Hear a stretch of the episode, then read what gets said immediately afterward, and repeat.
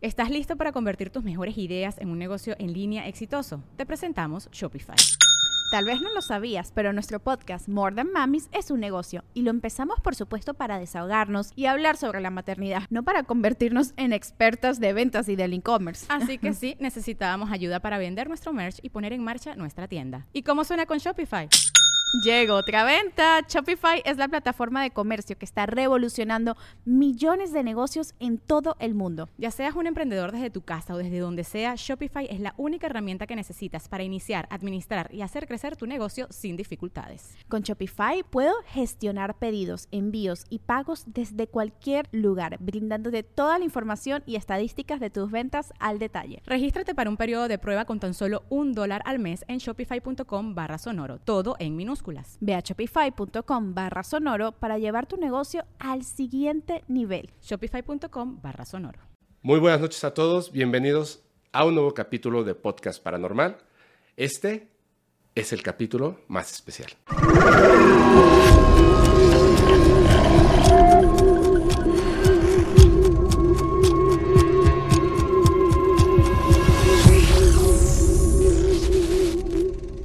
Muy buenas noches a todos, bienvenidos al primer capítulo de la segunda temporada de Podcast Paranormal. Tengo a un invitado especial que me va a ayudar a hacer un breve resumen de los temas de los que hablé con el señor, el periodista Jaime Maussan. Está con nosotros mi amigo Julio Morales. ¿Cómo estás, bro? ¿Cómo estás, brother? ¿Todo bien? Todo súper bien, súper bien. Pues como estoy muy contento, no, pues imagínate abrir la segunda temporada y resumiendo uno de los temas, creo que es el capítulo más esperado por todos los, la gente de la comunidad. Sí. Porque Jaime Maussan pues es una, una eminencia y ha pasado por muchas etapas. Ahora que estuve en Colombia, eh, una prima de mi papá es mexicana y me puse a hablar con ella y ella también conoce a, Jaime, Jaime. Maussan. Me decía que hace 20 años él era como una burla en México.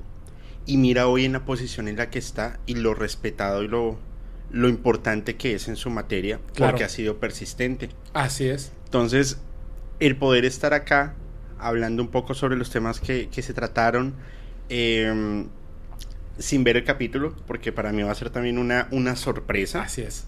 Con aciertos y desaciertos, porque al final ni tú ni yo, ni posiblemente el doctor Jaime tengan una respuesta, sino estamos haciendo una, unas hipótesis frente a lo que se habló. Pero creo que se va a volver bien apasionante y esperamos que les guste a todos y gracias nuevamente por la invitación. No, gracias, gracias a ti. Yo quiero, quiero comentar unas cosas. La razón por la que estamos haciendo este resumen de los temas es porque con el señor Jaime Maussan fue una, una, digamos, una entrevista. Ahora la van a ver. Es una entrevista donde yo le hice las preguntas necesarias de algunos de los temas que vimos en la primera temporada, otros que, fueron llegando, eh, que bueno, que fueron llegando conforme iba pasando esta conversación. El tema con, con Jaime Maussan es que él estuvo involucrado como investigador en muchos de estos temas. Así es. Y a mí me parecía, lo que acabas de decir hace 20 años y más, él fue la persona que dio la cara, de hecho lo comento con él, él fue la persona que dio la cara por estos temas, porque en aquel entonces quien sea, cualquier persona, cualquier civil que se atreviera a decir que había tenido un contacto con seres extraterrestres, un piloto que, viera, que dijera que, había visto un ovni, inmediatamente lo mandaban al psicólogo, le podía perder la licencia. Entonces, un periodista, el más importante de, México como periodista, en 60 minutos que de repente tiene acceso al primer tema que vamos a hablar, que es el de eh, Billy Mayer, cómo pasa a convencerse de la realidad del fenómeno no humano y entonces se vuelve la voz de, aquella generación y la siguiente para hablar de estos temas, para llevarlos a la mesa. Y fíjate que los temas que se, que se tratan en, este, en este capítulo y en la entrevista son temas primero que tienen ya una relación, porque ya se vieron en la primera temporada, primero, desde puntos de vista diferentes a, a los de Jaime Maussan posiblemente, no lo sé, ahí sí estoy especulando. Sí, así es. Pero que están en diferentes partes del mundo. Sí. No es una coincidencia de que solamente este, este, este fenómeno no humano está solamente en México o está en Perú o está en Colombia. No, está en Europa, está en Asia, está en, en, Latinoamérica. Y hoy por hoy es un fenómeno que cada vez se está viendo con más representación y más impacto en el mundo. Sí. El planeta está vibrando de tal manera que yo creo que la energía que se está emanando se está volviendo muy fuerte para que sigan llegando y para que cada vez hayan más apariciones ovnis, para que cada vez haya más, em, más intento de contacto. Al final, yo creo que nosotros convivimos con, seres de otros planetas hace muchos años. Eh, más allá de que sean, que sean los reptilianos y todo eso, no soy tan creyente en eso. Claro. Desde mi ignorancia. Pero sí creo, ¿sabes yo cómo lo veo? De pronto suena un poco carita, caricaturesco, pero lo veo como hombres de negro, que, que se camuflaban así. Existe. Tú haces una reflexión y es una persona del común decirlo, o le destruían la vida, o lo silenciaban, o lo excluían. Claro. Y otros con su perseverancia generaron un hito, como es el caso de Billy Mayer. Sí, de hecho, el, tema con Billy Mayer. Uy, y esto va a ser. Va a ser bueno. A ver, nada más otra vez. Voy a, voy a tomar este punto, voy a regresar un segundo. Ahora voy a, a lo de Billy Mayer. La entrevista con Jaime Maussan dura una hora. Entonces decidimos en conjunto, eh, toda la producción del podcast paranormal, hacer este prólogo. Sobre todo para que al momento, como no estamos ahondando en las historias, se supone que uno ya sabe los temas de los que estamos hablando, vamos a hacer un breve recordatorio de estos temas en los que se basan muchas de las preguntas que se le hacen al señor Jaime Maussan. Okay. Lo importante son las respuestas, pero tenemos que conocer el tema para poder formular un juicio correcto a través de sus respuestas, porque una de las cosas que me parece muy interesante, y espero que se cumpla lo que digo, es que las respuestas que dio el señor Jaime Maussan no las había dado antes en alguna entrevista, porque no se las habían preguntado.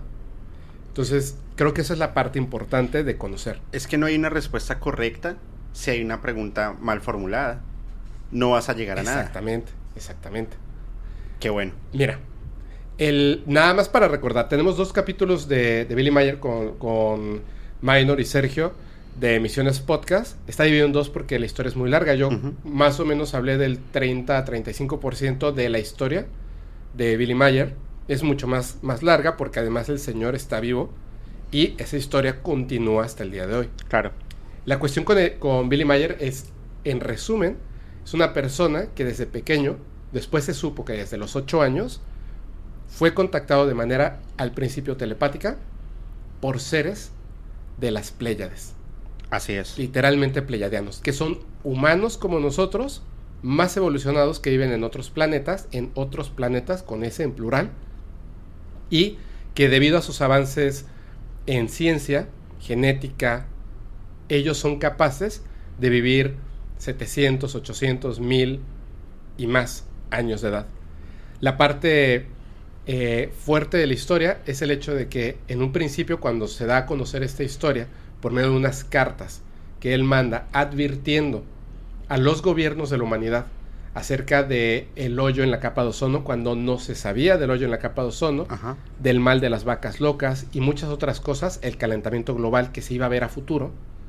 Él manda estas cartas advirtiendo y para, eh, digamos que, esclarecer el tema de cómo podría esta persona saber lo que va a ocurrir a futuro, incluye la evidencia de su contacto con seres de las Pléyades. Así es. Porque él dice, no se me ocurrió, yo no soy un profeta, yo soy una persona normal. ¿Qué sucede? Que fui contactado por seres pleyadianos y al momento de comunicarme con estos seres en estas décadas, que ha sido mucho tiempo, ellos han tomado la iniciativa de tomarme a mí como un representante, porque puedo escucharlos, verlos y estar con ellos, los respeto y entonces me dictan de manera telepática y yo escribo lo que ellos me dicen. Y más allá de que le dicten de manera telepática, porque no fue un dictado nada más, sino fue una, una impartición de conocimiento. Sí. Porque si, si comparamos, cuando él empieza con estos contactos, empieza a viajar por diferentes partes como, como absorber esas culturas y hacer un cuadro comparativo con la información que él estaba recibiendo para ahí sí poder decirle a los gobiernos, pilas porque está sucediendo esto. Y los gobiernos le dicen, bueno, ¿y yo cómo le creo? Ajá. Deme pruebas. Y es como si tuviera una, una tarjeta que diga, tengo licencia para tomarle fotos a objetos voladores no identificados. Empiezan a entregar unas pruebas y empiezan a em, hacer esas investigaciones de si posible, de si podía ser un montaje.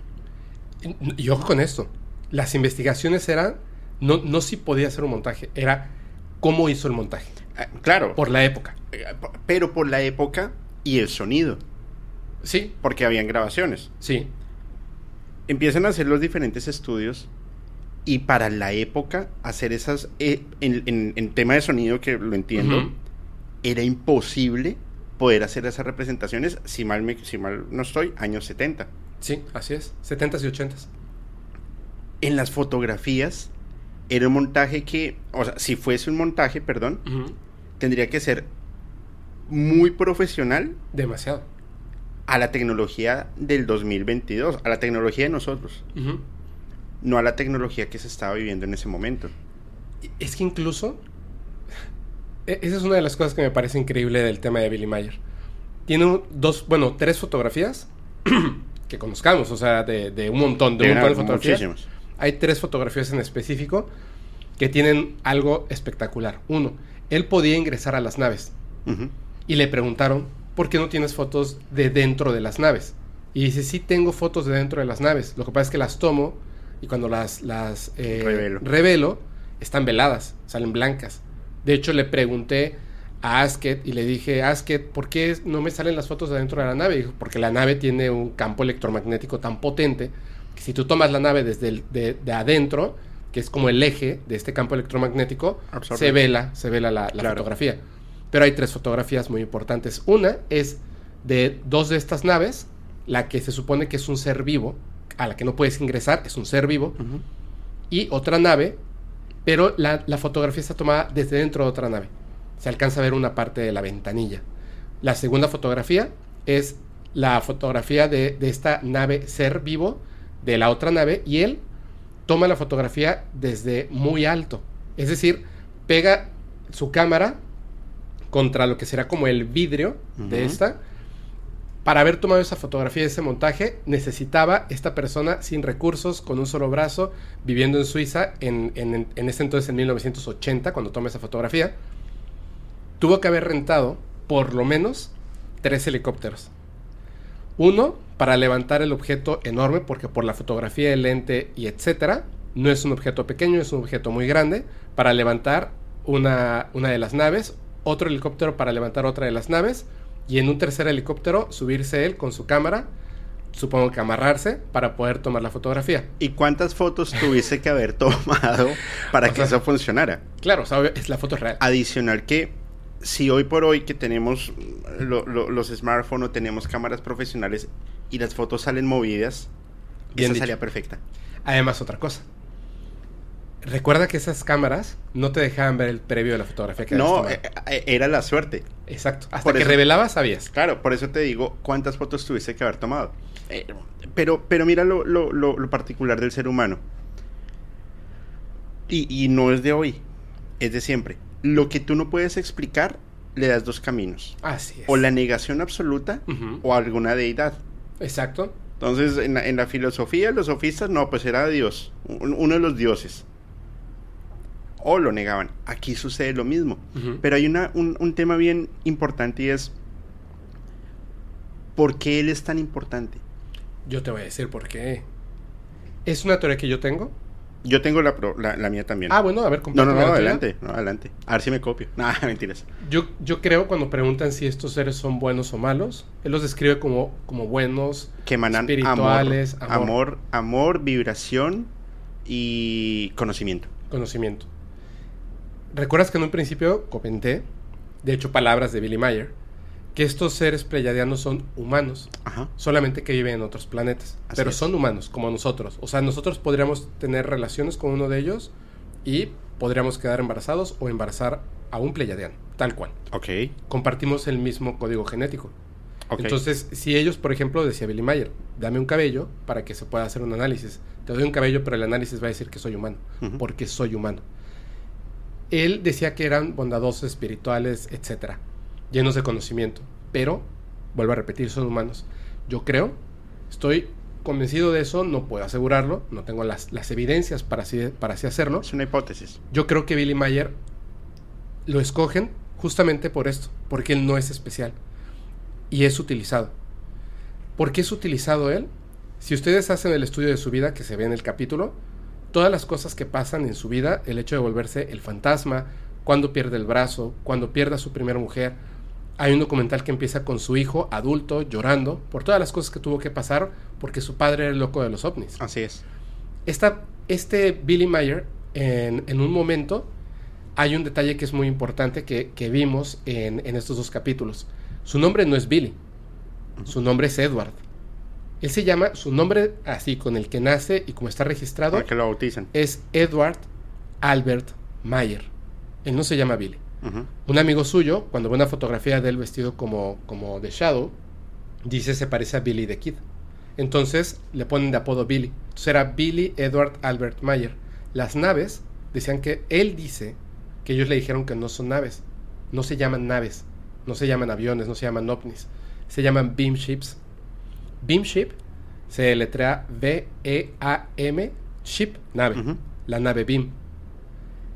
Las iniciales de Billy Edward Albert Mayer es BEAM.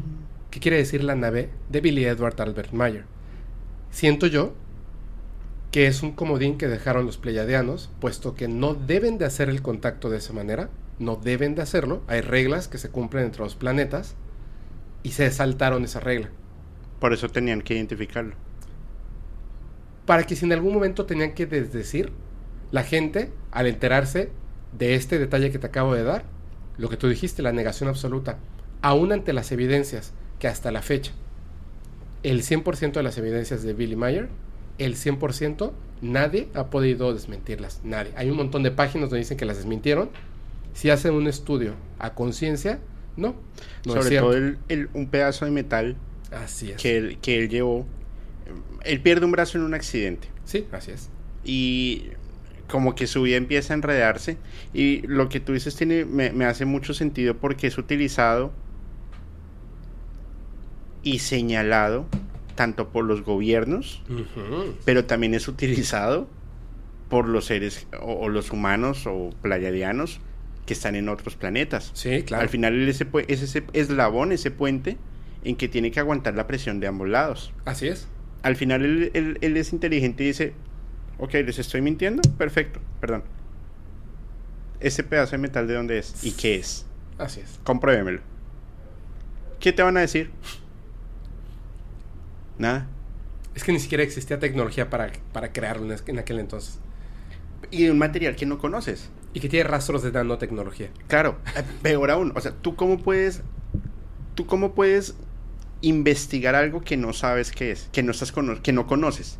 Tú, tú, inicias una investigación en un principio y llegando a un final. Si no tienes principio, ¿cómo llegas al final? Claro. Y él presenta esto y ahí ya, empieza, ahí ya empiezan a decir, este loco sabe algo. El loco me refiero a esta persona, entonces. Sí, claro.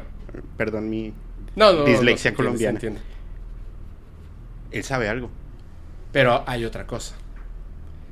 ¿Desde hace cuánto tiempo?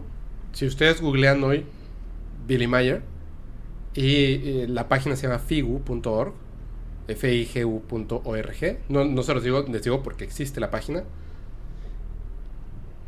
Ya se volvió un. Se autonombró, básicamente, un Mesías que dice que sigue teniendo ese contacto con los pleiadianos solo de manera telepática.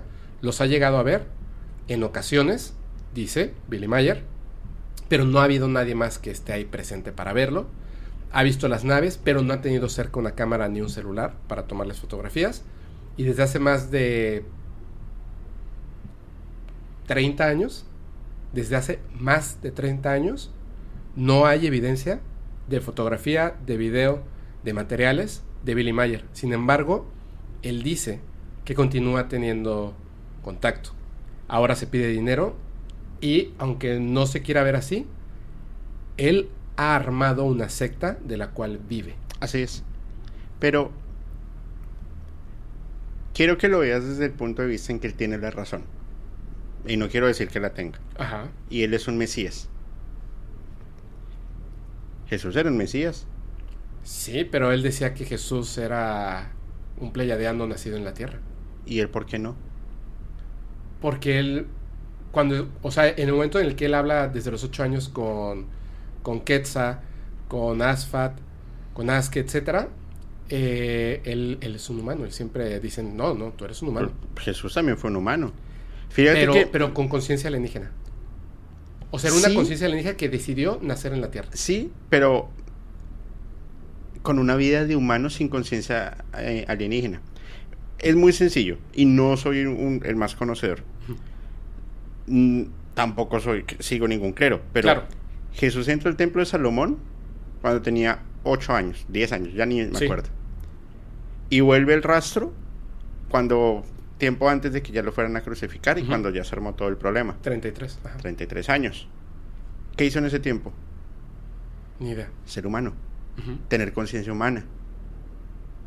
Cuando le dan la orden, esa es tu misión, es cuando se vuelve el rastro de, de, Jesús. Sí. Estaba la preparación humana. Estaba en la preparación humana. ¿Qué pasa si ellos dijeron, bueno, y, estoy diciendo cualquier disparate. Sí, claro. O sea, digo, más adelante se, puede entender de esa manera. Claro, pero ahora lo vamos a hacer al revés. Le vamos a dar primero todo el conocimiento, vamos a poner al mundo en alerta y después va a seguir siendo humano. Y es que los, el ser humano es somos somos seres banales. Sí. Nos gusta el dinero. Pues bueno, a mí me gusta, no sé los demás, a mí me gusta el dinero, vivir cómodo y eso, y de alguna manera tenemos que vivir si él encontró su forma de vivir a través de una secta, pues los que lo siguen, bien, y él también bien. Pero sí marca el hito de que hizo algo muy diferente y algo que no se puede desmentir. Pruebas irrefutables en fotografía, en audio y físicas. Bueno, hasta el día de hoy. Hasta el día de hoy. Que sepamos que, sepamos. Es que esa es la cuestión, que sepamos, porque la persona que fue a investigar estuvo con Billy Mayer, hizo un documental para la televisión, estudió las evidencias y estuvo y lo conoce personalmente, es el señor Jaime Maussan. Entonces, si te parece, vamos a dejar hasta aquí el tema de Billy. Para no darle más.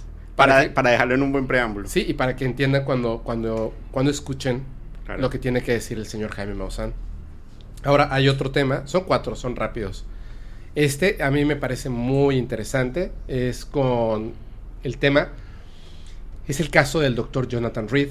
Ok. Que otra vez haciendo una breve sinopsis, el doctor Jonathan Reed se encontraba en, el bosque, en una caminata que le gustaba hacer, con, su, perrita. Susie, una labrador, cuando un ser extraterrestre, eh, bueno, la perra, tratando, pues siente que es algo raro, diferente, como que ataca a este ser. Ella salió corriendo. Sí, y, porque lo sintió. Claro, ellos, los animales son extrasensoriales, además. Sale corriendo y él, asustado, se va detrás de ella. Ajá. Prosigue. No, y en ese momento, pues él, él, ve a un ser, en ese momento no piensa extraterrestre o sea, simplemente ve un ser, un animal, por así decirlo, que tiene a su perra detenida y sacude el brazo y la perra chilla y ¡prum! la vuelve a hacer pedazos, se disuelve, ah, dejando ningún rastro, porque todos los torozos de perro se convierten como en polvo y en un remolino desaparecen ante sí. Y él al ver esto toma un tronco, grita y golpea al ser en la cabeza, defendiéndose, ¿no? Defendiendo pues a su perrija. Le abre el cráneo y piensa que, que lo ha desvivido.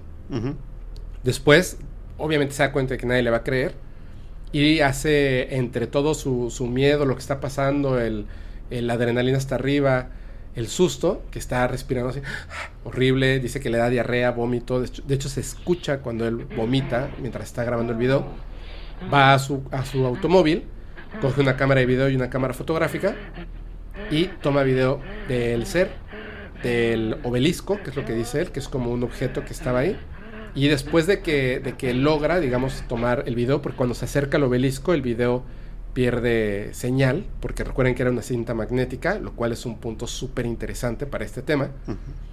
Cuando por fin logra ya mantenerse en pie bien y ya puede, se da cuenta de que no se puede acercar demasiado al obelisco porque se pierde el, este, la señal, le, le, toma fotografías, hace zoom, toma el lente, lo envuelve en un material que es como una tela metálica para, para mantener, es para accidentes, eh, lo tienen sobre todo los alpinistas. Se lleva el ser, se da cuenta de que el ser pierde un brazalete del brazo, recoge el brazalete también, trata de llevarse el obelisco, pero se da cuenta de que el obelisco está como anclado en el espacio, es sumamente frío al tacto, tan frío que su cerebro se confunde, al tocarlo siente que se está quemando, pero es frío al tacto. No lo puede mover, lo trata de empujar con un palo, etcétera, simplemente está como anclado al espacio.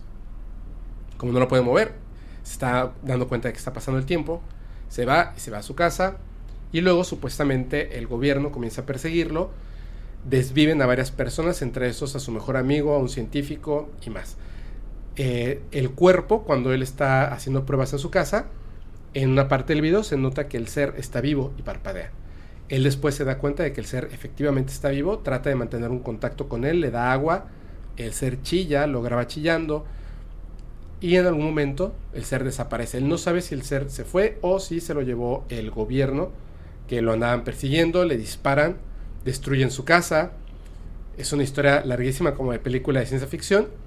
Y en México y Latinoamérica, eh, por, en Hispanoamérica más bien, conocimos este caso de mano de Adal Ramones, Jaime Maussan, Jordi Rosado en el programa Otro Rollo. Así es. Donde se presenta y supuestamente el brazalete, al conectarlo, podías teletransportarte a otro lugar prometió que iba a utilizar el brazalete en vivo, no lo hizo. Hay, una, hay un programa donde eh, Jordi Rosado confirma que esta persona, Jaime Maussan, le dijo a Adal Ramones y Jordi Rosado, les pidió disculpas porque esta persona le había visto la cara. Primero el gobierno supuestamente le robó todas las muchas de las evidencias que tenía eh, que había logrado documentar de, lo que, de lo que él había hecho y dentro de los análisis y dentro de todo el, asunto. Como los, los pedacitos que sacó del cráneo y del cerebro. Así es. Eh, y le y se le llevaron todo. Se queda con este brazalete. ¿Tú crees que una persona, bueno, una persona no, que seres de, de, de otro mundo con brazaletes para teletransportarse, con la inteligencia que tienen y la tecnología avanzada, ¿van a dejar un cabo suelto de esa forma? Hay, hay dos historias que no, o sea, no, no, son las del doctor Jonathan Reed. Hay dos historias que cuenta eh, Philip J. Corso, eh, Philip J. Corso. Él cuenta que en algún momento capturan a un ser gris.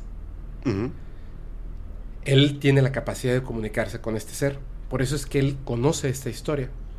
Este ser, dice Philip J. Corso, que este ser cuando están haciendo telepáticamente las preguntas, no era el primero al que le hacían estas preguntas, ya antes hay una historia muy famosa que ya les contaré en otro episodio del podcast, cuando él hace contacto con esta, este ser, una de las primeras preguntas, porque tiene una lista de preguntas que tiene que hacer. Una de estas primeras preguntas que hace es, ¿van a venir por ti? Y él dice, no. ¿Por qué? Dice, porque estoy muerto. Para ellos. Claro, desde que salen del planeta... Ya están muertos. Ya están muertos, son desechables. Son desechables. Es como, y, de repente lo ve así, una avanzada eh, eh, civilización nosotros somos una avanzada civilización en el planeta Tierra y mandamos objetos inteligentes a Marte. Si el rover Curiosity el día de mañana deja de funcionar, no sabemos por qué, algo destruye la cámara y destruye al Curiosity, vamos a mandar a gente. ¿Para que lo arreglen? ¿Para que lo arreglen o lo busquen? No. Entonces, hay, hay como dos formas de ver las cosas, pero tiene una, una algo que lo hace especial a este caso de Philip J. Corso y también al del doctor Jonathan Reed. El ser le dice que no lo van a ir a buscar porque ya está muerto. Son desechables. Ok. Pero le pregunta, ¿tienes miedo? Y la respuesta no es sí, no, son emociones. Dice Philip J. Corso que siente un miedo aterrador. Entonces le pregunta al ser, ¿tienes miedo de nosotros? Los militares. Y el ser le pone en la cabeza, no, tengo miedo de lo que les van a hacer a ustedes si no me sueltan. Y en ese momento él tiene una visión de todas las personas de la base militar afuera como si hubiesen corrido de algo y todos están en el piso tirados como si de repente se les, se les hubiese retirado la vida y hubiesen quedado en posiciones extrañas en el piso sin vida. Cuando él recibe esa imagen, hace todo lo posible para que lo liberen. Para que lo liberen y junto con otras personas que le ayudan, como si manipularan, el ser manipulara la mente de estas personas, lo sacan del recinto donde lo tienen, bajo tierra, y cuando salen al patio, una esfera de luz se prende hacia donde va el ser y desaparece el ser. O sea, sí regresaron por él. Ok, pero... Es raro, ¿no? Es contradictorio. Claro. Porque... Porque son más inteligentes, claro. o sea, juegan con nosotros. Pero totalmente. Sí. Eh, es la capacidad del engaño. por, supuesto. De hecho, Philip J. Corso decía una cosa, nada más para terminar. ¿Lo capturamos porque pudimos o porque ese era el plan? Porque ese era el plan. Claro. O sea, pero sí, totalmente. A, a, eso iba. Es raro que este ser se deje golpear en la cabeza. Por supuesto. Pero es raro. Vamos a suponer algo. Tenemos ese aparato, es la teletransportación. Y tú y yo tenemos el don de teletransportarnos a donde queramos. En la cabeza de, de alguien que nos esté viendo en este momento, si le preguntamos cómo funciona, ¿qué nos podrían decir? Saldrían mil hipótesis. Mil porque no lo entendemos. Nuestro cerebro, nuestro cerebro no está preparado para entender cómo podemos desbaratar la materia y volverla a unir pasando el umbral del espacio-tiempo. Es tecnología súper avanzada. Lo que es tecnología para nosotros, para muchos inimaginable, para seres de otros mundos es como comprar un celular. Sí. Yo, yo te pongo otra cosa. Él no sabe o sea, hay unos puntos importantes, porque me gustaría saber tu opinión al respecto. Él no sabe si el ser lo, lo captura el gobierno, que lo están persiguiendo, o escapa. Uno. Dos. Él se da cuenta de que el ser, aunque tiene una tecnología bárbara, sigue siendo un ser vivo, que erró cuando él lo atacó. Este ser dice que, que vio cómo sacudía a Susie, la despedazó en partículas y luego las partículas, como un remolino, desaparecieron en la nada. ¿Estamos seguros de que el ser desvivió a la perrita? No. No estamos seguros. De por sí, no creo que la haya desvivido. Yo creo que simplemente la mandó a otro plano. Exactamente. Superando el espacio-tiempo. Fue como. Y fue como un canje. Yo no lo veo. Es que, a ver. Es que a lo mejor tienen prohibido lastimar a un ser humano. Y por eso el ser solo gritó y recibió el golpe. Porque a él no lo podía despedazar. Eh, es una hipótesis, pues, ¿no? no y, es... o, no es real. ya. Nosotros tenemos un brazalete, no mentiras. Pero. Es muy extraño. Sí, tendríamos que estudiar Derecho Intergaláctico para saber. Ellos que tienen derecho, pero. Mira, cruzan el espacio-tiempo. Me acordé del capítulo que grabamos de, de, de Bluebird. O sea, cruzan el espacio-tiempo para que lleguen a la Tierra y los vuelvan enchiladas. No creo. No, no creo. Sí me suena más bien que algo estaba muy bien planeado. Pero era para decirle a, las personas, ojo que esto no es un juego. Ojo que esto es real. Puede ser.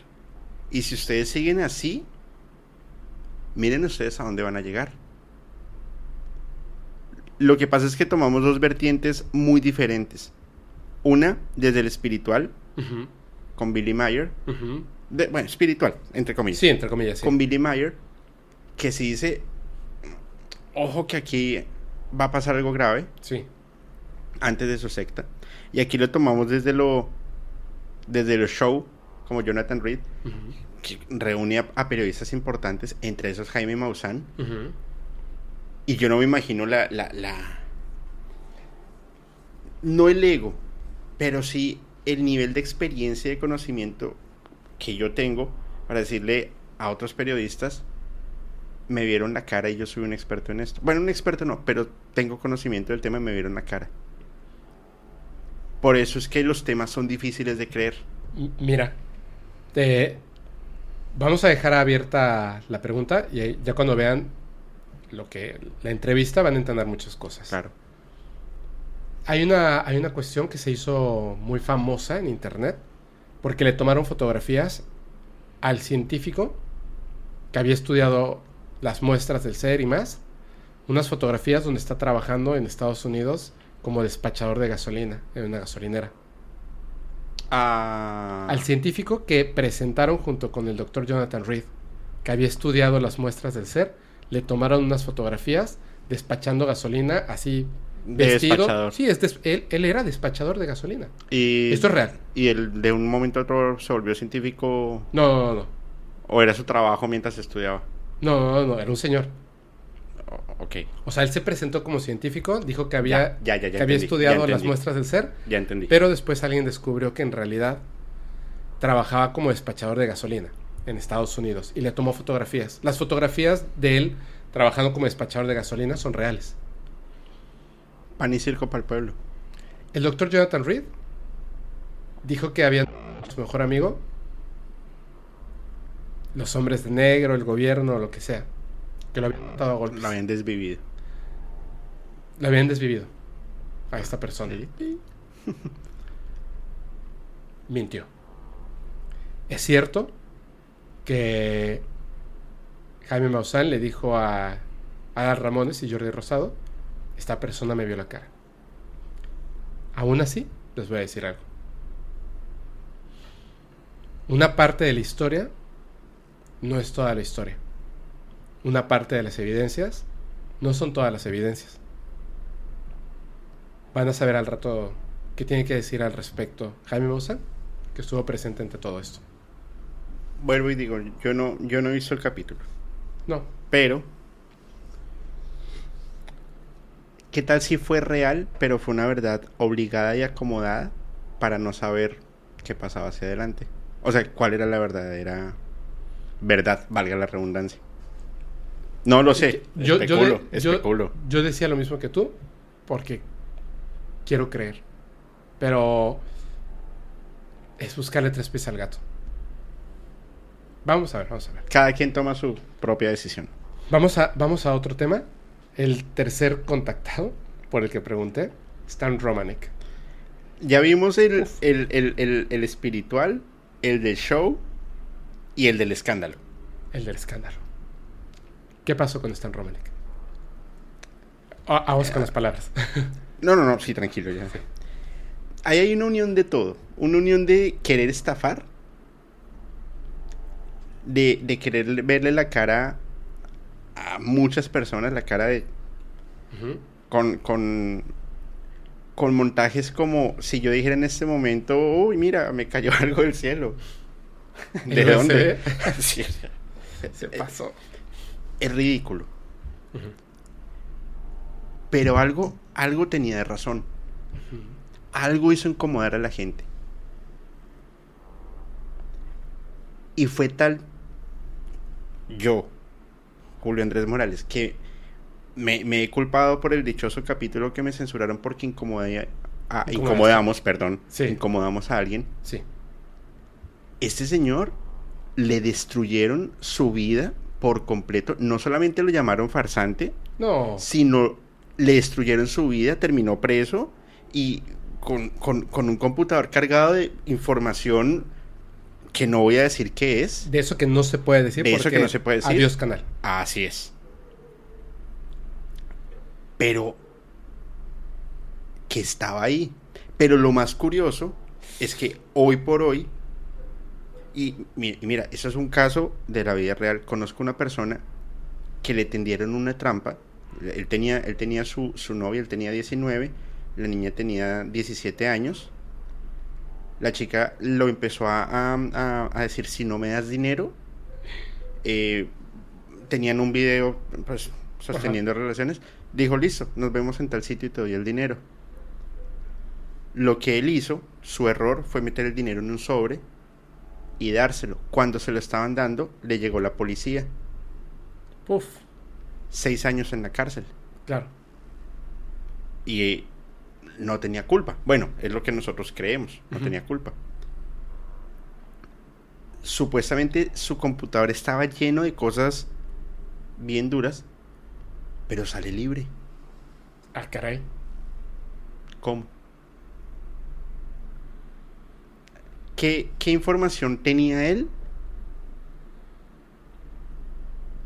que incomodó, pero que les, les o sea, no podían desvivirlo y que incomodó para poder salir, pero para que no lo desvivieran. Él debería tener como un cinturón de seguridad y yo lo haría así. Si yo tuviera esa información, yo cojo a 100 personas y a cada una le doy mil dólares y le digo, si a mí me pasa algo, ustedes van a poner estas pruebas en internet? Mira, hay un documental, es un tema del que voy a hablar más adelante. Es un tema, yo pienso, más importante que el de Billy, que el de Jonathan Reed y que el de Stan Romanek. Más importante. Es una persona que se llama Robert esta persona, es que, es que eh, todo el mundo sabe quién es y, es muy importante. Voy a hacer un capítulo al respecto.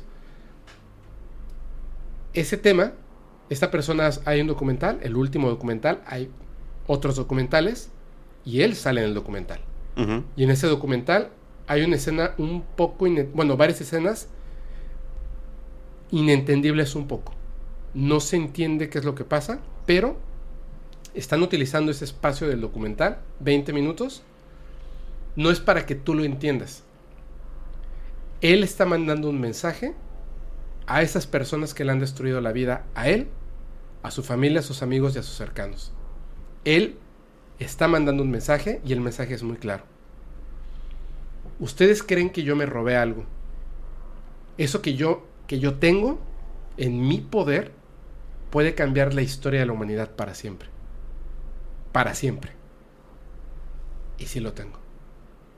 Solo que no lo tengo aquí. Lo dividí y se lo entregué a otras personas. Solo tienen una misión. Si ustedes me vuelven a molestar, unen todo y a volar. Lo van a dar a conocer al mundo. Si me dejan en paz, el mundo no se va a enterar de esto nunca. Haz un pacto. Es brutal. No, no, y, perdón. Y ese es el error que tuvo Stan, que él nunca hizo un pacto. Claro. Pues, lo hizo después de. Él estaba haciendo dinero. Mucho. Mucho, pero no hizo un pacto. Lo hizo después de. Después de. ¿Cuál fue el pacto? No, y qué era, y qué era lo que tenía.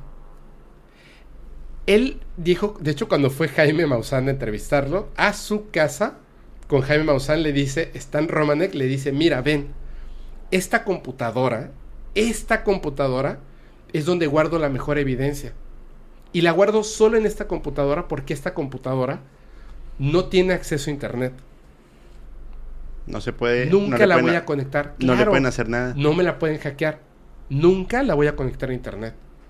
Y le dice, lo que yo aquí tengo lo voy a ir liberando poco a poco, obviamente por un pago. O sea, yo me voy a hacer dinero con esto porque yo no decidí tener este contacto, sin embargo ya lo tengo, ya me destruyó una parte de mi vida, pues ahora voy a vivir de esto y punto. Y no me importa lo que la gente piense. Claro. Y, y él le dice, pero es que la gente no va a creer en ti. Dice, no me importa, es que es real. Entonces, lo que yo tengo aquí es impresionante. Te voy a enseñar una cosa. Jaime se da la vuelta están grabando, obviamente no se ve, se ve la parte de atrás del monitor. Y el rostro de Jaime cuando ves...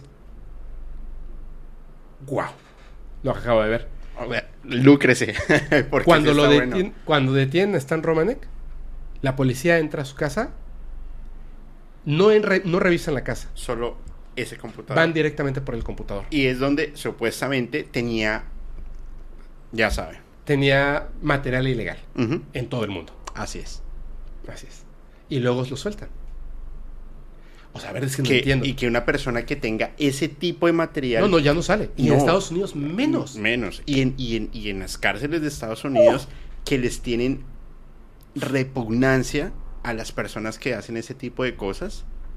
Que. Ya no estaría con vida. No, no estaría con vida. O estaría muy mal. Por eso es que hizo el pacto después. Porque cuando sales, cuando hace la entrevista donde avienta el USB y más, y desapareció. ¿Qué evidencia tendría? ¿Y qué evidencia tiene para estar libre? Espero que cuando lleguemos a eso en ese punto de la entrevista, estén muy abiertos todos. Muy abiertos. estos temas son difíciles de entender al principio. Es que son difíciles hasta de creer. Aún con las evidencias. Claro pero por, por, lo mismo, por lo mismo que yo dije al principio, nuestro cerebro funciona frente a lo que ve. Claro. Y a lo que percibe. Así es. Si tú le enseñas a un, a un niño de pequeño de 5 años a hacer, no sé, ecuaciones diferenciales en tercer grado, su cerebro no lo va a entender. No, imposible. A nosotros que tenemos un, un cerebro más maduro, nos es muy difícil de creer o de entender algo que es incomprensible. Aquí la invitación, como muy bien lo dices, es abrir la mente y ver que hay muchas posibles realidades. Es que en un universo, el universo está en constante expansión, el universo es una licuadora y va creciendo, va creciendo. Es imposible que estemos solos. Claro, es imposible. Es imposible. Ahora, ¿cómo es posible que no estemos solos? No, estamos solos, ni aunque seamos la única persona en la habitación. Vamos por ahí. Nuestro cuerpo es un, es un sistema lleno de vida. Cada célula es un ser por separado. estamos compuestos de un montón de seres. Así es. Y las bacterias, y la flora intestinal, y bueno. Parásitos. Somos un conjunto de vida y todo lo que está a nuestro alrededor tiene vida y estoy totalmente convencido de que vida inteligente, vuelvo a repetir, no es una no es una casualidad, no es algo inaudito, es la constante. Por eso, insisto, mente abierta y denle la orden al cerebro de que comprenda lo incomprensible para él. Y, y, ojo con eso, ¿eh? O sea, no es que les quiera hacer spoilers. Lo que pasa es que yo, yo sufrí un baño de, realidad cuando estuve con Jaime Maussan. Ya lo van a ver por qué. Obviamente yo quiero que todo sea real. Yo quiero que todo esto del fenómeno no humano ovni sea real. Yo quiero que todas las historias de contacto con seres extraterrestres sean reales. Claro. Sin embargo, también tengo que aceptar la realidad de las cosas. Muchas cosas no lo son.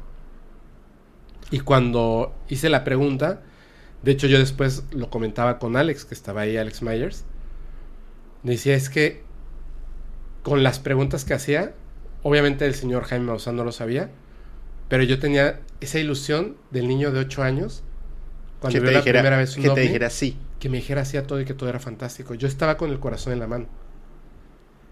Y a veces uno tiene que aprender a aceptar la realidad de las cosas. Y es fuerte, ¿sabes? No, pero es que mira, aceptar la realidad no es un problema. Es que... Es que es importante. Claro, pero tú tienes una, una forma de verlo.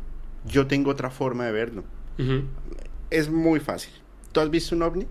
Sí. Yo no. ¿Ah, no? No, yo nunca he visto un ovni. Es más, creo que en mi vida solamente he visto una vez una estrella fugaz. O sea, soy muy de malas. Ok. Pero yo creo. ¿Cómo puedo creer en algo que yo no he visto? Tú crees en algo y una persona te puede decir con criterio científico, maestro, no lo es. Pero esta persona, yo estoy convencido que no tiene el 100% tampoco de las, de las respuestas. Claro. Porque en el mundo, y es matemáticamente funciona así, el 100% no existe. Claro, así es. Siempre tiene que haber un factor de error. lo, que, lo que enseñan en estadística, la campana de Gauss y el equilibrio perfecto, no existe. El mundo, se lo dije a, una persona, a Cecibel creo. Es equilibrio. Sí, pero no es simétrico. No, no es simétrico. La simetría no existe en el universo. Claro. Hay un libro súper importante, súper valioso que a mí me enseñó mucho, que se llama Izquierda y Derecha en el Cosmos. Hablaban justamente de las comparaciones simétricas que en mi cerebro digo, no puede ser. Parecen simétricas. Parecen. Como nosotros, la mitad de nuestra cara parece simétrica al otro, pero no es simétrico. Pero porque científicamente no lo es. Pero si tú le dices a un niño de 6 años, ah, claro. le tapas la cara y le dices, ¿es tu mismo lado? Sí, y este es idéntico. ¿Cómo le explicas que no lo es? Claro. Por eso, ese, ese despertar y ese conocimiento es lo que te implica a ti decir, tengo que investigar más. Y a mí me suele pasar mucho. Cuando me dicen, no, estás equivocado, yo no verifico el cuál es el otro camino, verifico es el por qué estoy equivocado. Y a veces la terquedad me hace o que me estrelle contra una pared o que la saque del estadio. Depende. Es que es bueno, es que es buena esa terquedad. Sin embargo, y por esto, y con esto voy a pasar al cuarto y último tema. Así es. Hay más temas que se hablaron con Jaime Maussan, pero cuarto y último tema de esta parte. La terquedad de, de, las cosas son las que llevan a los investigadores como Jaime Maussan, o a mí como fan de los investigadores de, este, de estos temas, llegar hasta el punto en que un momento estoy sentado con Jaime Maussan preguntándolo esas dudas que tengo desde los 8 años, bueno, no exagero, pero desde los a lo mejor 14 años, y de repente conocer las respuestas a eso, que en este momento ustedes van a tener acceso a esas respuestas que son tan importantes.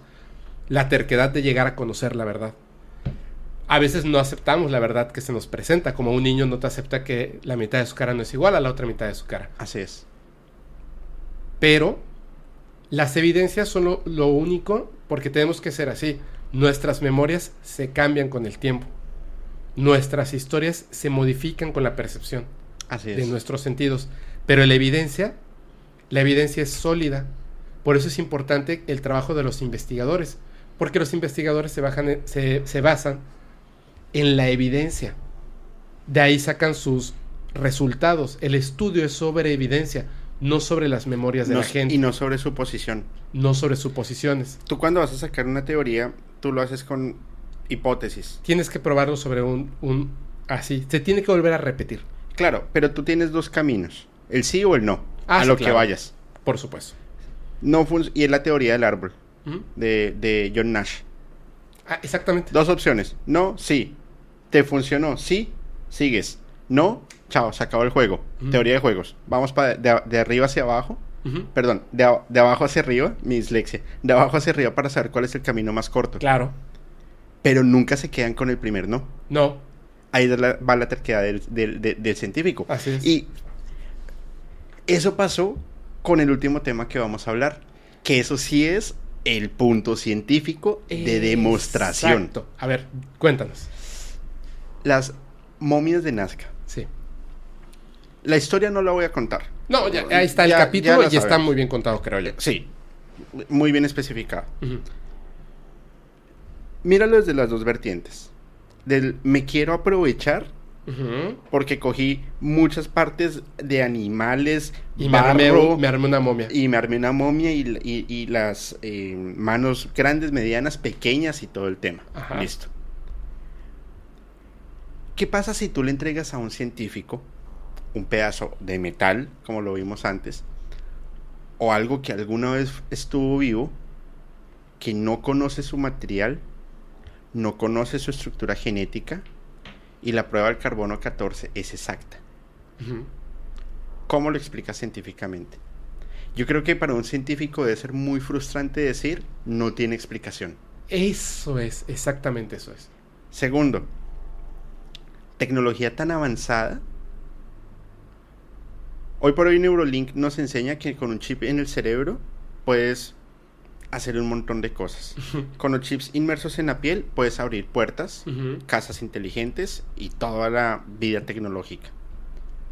Estamos hablando que hace muchísimos años, siglos, inclusive milenios, tenían insertos ya que era imposible tener esas incisiones y ese grado de precisión dentro de la estructura ósea. Así es. Con tecnología súper avanzada. Entre los tendones. Entre los tendones. Para. No sé. Si no estaban abajo de la dermis. Estaban directamente sobre el hueso. Te hago una pregunta, no lo sé. ¿Nacieron con eso? Yo digo que no. No, no, lo insertaron. Por supuesto. Imagínate para Tecnología. Claro. No me acuerdo quién me lo dijo. Alguna vez. La tecnología, por ejemplo, que nosotros vemos hoy de los televisores 8K es que existe hace 30 años. No sé si fuiste tú quien me lo dijo. Sí, sí, sí. Sí, fuiste tú. Sí, o sea, la tecnología lleva 30 años en prueba en, en zonas militares y más. Claro.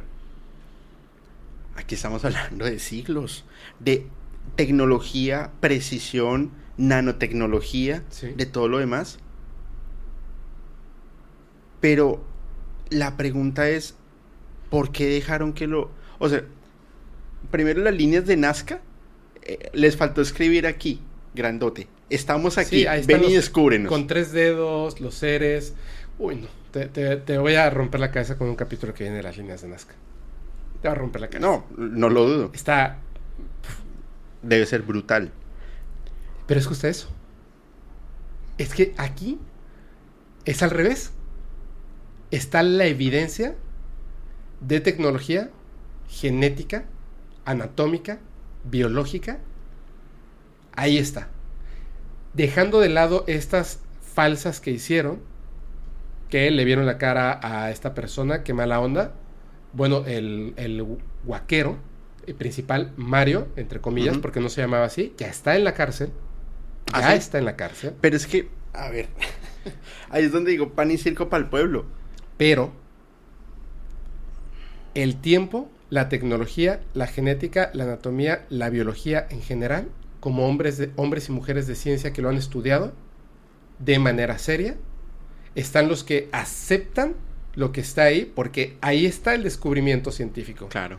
Y están los que su argumento es, pero pero ¿dónde las consiguieron? La consiguió un guaquero, entonces esto no puede ser este, estudiado por la ciencia. ¿Qué? Momento. Momento. No, es que esto no puede ser porque no entró desde un principio este, los antropólogos del Perú. Entonces imagínate en, Egipto. Claro. Y todas las ruinas mayas y todo lo que han encontrado en Ciudad Perdida en Santa Marta, lo que han encontrado en Misterio Inca, en Perú y en Bolivia y en Brasil. Pero ¿qué estamos haciendo como humanidad con las evidencias ahí? Y nos negamos. Es que la historia apenas acaba de comenzar con esto. Es uno de los descubrimientos o el más grande en la Tierra de la arqueología, de la antropología, de la historia. De la historia no me refiero a la historia de la humanidad, de la historia como, como una ciencia. Mira, yo soy aficionado, no soy el más conocedor, pero me encanta me encanta y espero ir muy pronto a Egipto. ¿Tú crees que en Egipto no encontraron cosas similares que, a la, que en las, eh, momias de Nazca? Debe ser. ¿Tú crees que en las ruinas mayas que han encontrado... Es más, ¿tú crees que la excavación que, que, están haciendo acá con lo del tren Maya, entre Mérida y, Cancún, cuánta evidencia no habrán encontrado? Y ya presenté yo algo. ¿Y sabes qué? dijiste algo muy interesante. Egipto. ¿Tú crees que en Egipto hayan encontrado algo como estos seres? Los que quieras. Voy a hacer un micro spoiler. Micro. Hablamos de un tema similar con Jaime Maussan. Y gracias, de una vez le digo muchísimas gracias. Gracias por, por confiar en, en, la comunidad paranormal, en, en este humilde servidor. En el momento en el que estamos en la entrevista, tomó su celular, me mandó la evidencia por correo electrónico y cuando estemos hablando del tema, van a ver la evidencia. Y yo quiero que tú le preguntes, perdón, es que estoy buscando acá en el celular porque para los nombres soy medio a Juan Vallejo. Juan Jesús Vallejo. A Juan Jesús Vallejo. Porque él está en estos momentos haciendo investigación en Egipto. Es cierto. Sí, voy a entrevistarlo, voy a entrevistarlo. Bueno, vamos a, vamos a platicar. Ya le dije que va a ser una plática. Va a ser como un híbrido entre esto y la entrevista con Jaime Mozán, pero como Juan Jesús Vallejo. ¿Va a estar? Dice. Es egiptólogo. Sí, y él es un gran conocedor de, de los fenómenos ovni. Está... Me tiene, tiene un nivel muy alto. Altísimo. Además que... Si, eh, espero este capítulo. Qué buena persona. Muy buena onda. Muy, muy buena onda. Me impresionó. Pues sí, a mí también me atendió la llamada, pero como si fuéramos amigos de toda la vida. Bueno, volviendo al tema. Sí, por supuesto. En Egipto lo, lo, han encontrado. Claro. Los artes, el, todo, todo, lo que han encontrado de arte rupestre en Norteamérica, que están los indicios de qué está sucediendo. De seres que llegaron del espacio y de seres que llegaron del centro, de, de, de debajo de la Tierra. ¿Cómo lo niegas? No, es que esa es la cuestión. ¿Cómo, cómo ante la evidencia? Aquí, aquí, no, aquí no hay duda de, ay, pero será, es que yo no le quiero. No, no. A ver, olvídate de quién presentó la evidencia. ¿Pudo haber sido Donald Trump o pudo haber sido Joe Biden? No importa. La evidencia es la evidencia. La, evidencia no ve política, la evidencia no ve religión. la, la evidencia es la evidencia y la evidencia dice por ciencia que estos seres no son humanos, son reales tienen 1700, 1600, 850 años de antigüedad. Fueron momificados por seres humanos incas, pero el ser no está armado, es tridáctilo. Hay dos especies distintas, unos tienen huevos en su interior, son reptiles, tienen huellas digitales distintas a las nuestras, incluyendo el ser tridáctilo, tienen una capacidad craneal mucho mayor sus órganos, aunque se parecen, difieren en muchas cosas con los nuestros. Es un sistema diferente. Su cuello, bueno, es otra especie y no es humana. Aunque hay indicios que se refiere a que son de la Tierra, no puede así como, como asegurar que son seres de esta Tierra o de otro planeta similar al nuestro. No, y lo más, lo más alucinante es que están cuidando eso. No, no le están cuidando de los guaqueros ni nada de eso. Yo creo que a los guaqueros les dan ah, pan y cerco para el pueblo. Denles eso. No, pasa nada. Imagínense todos lo que falta por descubrir. Porque tú dices hoy algo muy, muy importante. Es uno de los descubrimientos, si no el más importante en la historia. Y nos negamos a creerlo. Sí, así es. Ahora quiero que rompas otra vez tu cerebro. ¿Qué más podríamos descubrir? Claro, esa es la cuestión. Como ya se perdió el boom, como ya no está en, la cúspide del interés, porque esto ocurrió hace cinco años o más. 2014, 2014 empezó todo eso. Es que hace cinco años nos enteramos. Pero eso tenía... Cinco o seis años. Sí, sí, pero eso tenía esto tiene más, Claro. Esto tiene más. Entonces, ¿de qué más pasó? hay más momias, hay más seres, hay, hay, indicios de tecnología de ellos. Pero si ¿Quién lo está escondiendo? Pero si lo estaban cuidando, porque ya se metió la NASA, ya cerraron el espacio. claro, pero en, el capítulo lo van a encontrar que tú hablabas del ser de tres metros y que estaba sobre, sobre el sobre como levitando y todo el tema. ¿Qué estaban cuidando? Es que hay muchas cosas. Y se puede meter la NASA, se puede meter la CIA se puede meter, el MI6, todo el mundo se puede meter. Pero ellos son tan avanzados, tan cuidadosos y tan inteligentes que te pueden dar o una momia, o una fotografía, o un trozo de metal, o te pueden decir telepáticamente, no te metas por acá. Mira, yo creo que debiéramos de, de presionar para continuar el estudio entre la gente. Claro. Que los científicos abran su mente y acepten que no saben todo y que investiguen, que hagan su trabajo y que reciban los recursos necesarios para poder hacerlo, porque la arqueología, la antropología y la historia, los gobiernos de Latinoamérica, a ah, Chihuahuas, es así de, ¿cuánto necesitas? 10 mil dólares. Es un desastre. Toma 10 dólares. Es así, es un desastre. Es un desastre. Y los que quieran investigar por curiosidad, por sed, por lo que sea, no lo hagan por internet. No, claro que no. No lo hagan Claro por no. internet, vayan a una biblioteca, compren en, en- en- en esas eh, tiendas de antigüedades libros antiguos, Exactamente. que ahí es donde se encuentra la esencia de la verdadera investigación. Porque in- investiguen localmente. Lo claro, que puedan. porque el internet te da lo que quieren que veas. Gracias. Exactamente. Lo que quieren que veas. Lo que quieren que pienses. Exactamente. Tienen que ver el capítulo porque volvimos a hablar de Mecha Ultra. Tienen que verlo. Te dan lo que quieren que veas. Te dan lo que quieren que pienses. Te voy a, vamos a cerrar con esto si te parece bien. Te agradezco muchísimo. No, no, Julio, no, te agradezco muchísimo. faltaba. Vayan a, a suscribirse a Musicalmente Paranormal. Vamos a dejar las redes sociales. Listos, vamos a empezar ahora con, con la entrevista con Jaime Maussan. Solamente quiero poner una idea y te voy a hacer una pregunta rápidamente. Hablando específicamente de las momias de Nazca, que tiene evidencia que ha sido estudiada en laboratorios hasta en Sri Lanka. Literal, no estoy bromeando. No, yo lo sé, yo lo sé. Y la evidencia está ahí, es palpable. Ahora, ahora van a ver. Pero ¿cómo? Ay, entonces yo puedo tener acceso a este a los estudios de las momias de Nazca. Sí, ahorita lo van a saber. Y es que es muy sencillo además. Ahorita van, a, Dios. ahorita van a ver. Pero la cuestión está así.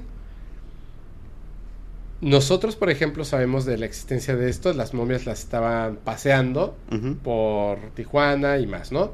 Para que la gente las viera y entendiera de qué estamos hablando. ¿Tú crees que en Perú la gente, la gente, cree que esto es real o es falso? Que es falso. Que es falso. De hecho, van a haber un montón de comentarios de, de gente de Perú diciendo que es falso, que esto ya se comprobó que es falso, que ya lo dijo, eh, bueno, medio mundo. Los arqueólogos de Perú. Ok. Ok. ¿Tú sabes cuál es el país de todo el continente americano el que es más racista? El que es más racista, Estados Unidos. Estados Unidos. ¿Tú sabes cuál es el país donde la gente se considera menos racista de toda América? Canadá. Estados Unidos. Ok, son racistas, sí, pero no son racistas. El país más racista es Estados Unidos. Ajá. El país que se considera a sí mismo menos racista es Estados Unidos. Ok. ¿Sabes por qué? No. Porque los gobiernos que tienen quieren que la gente piense eso.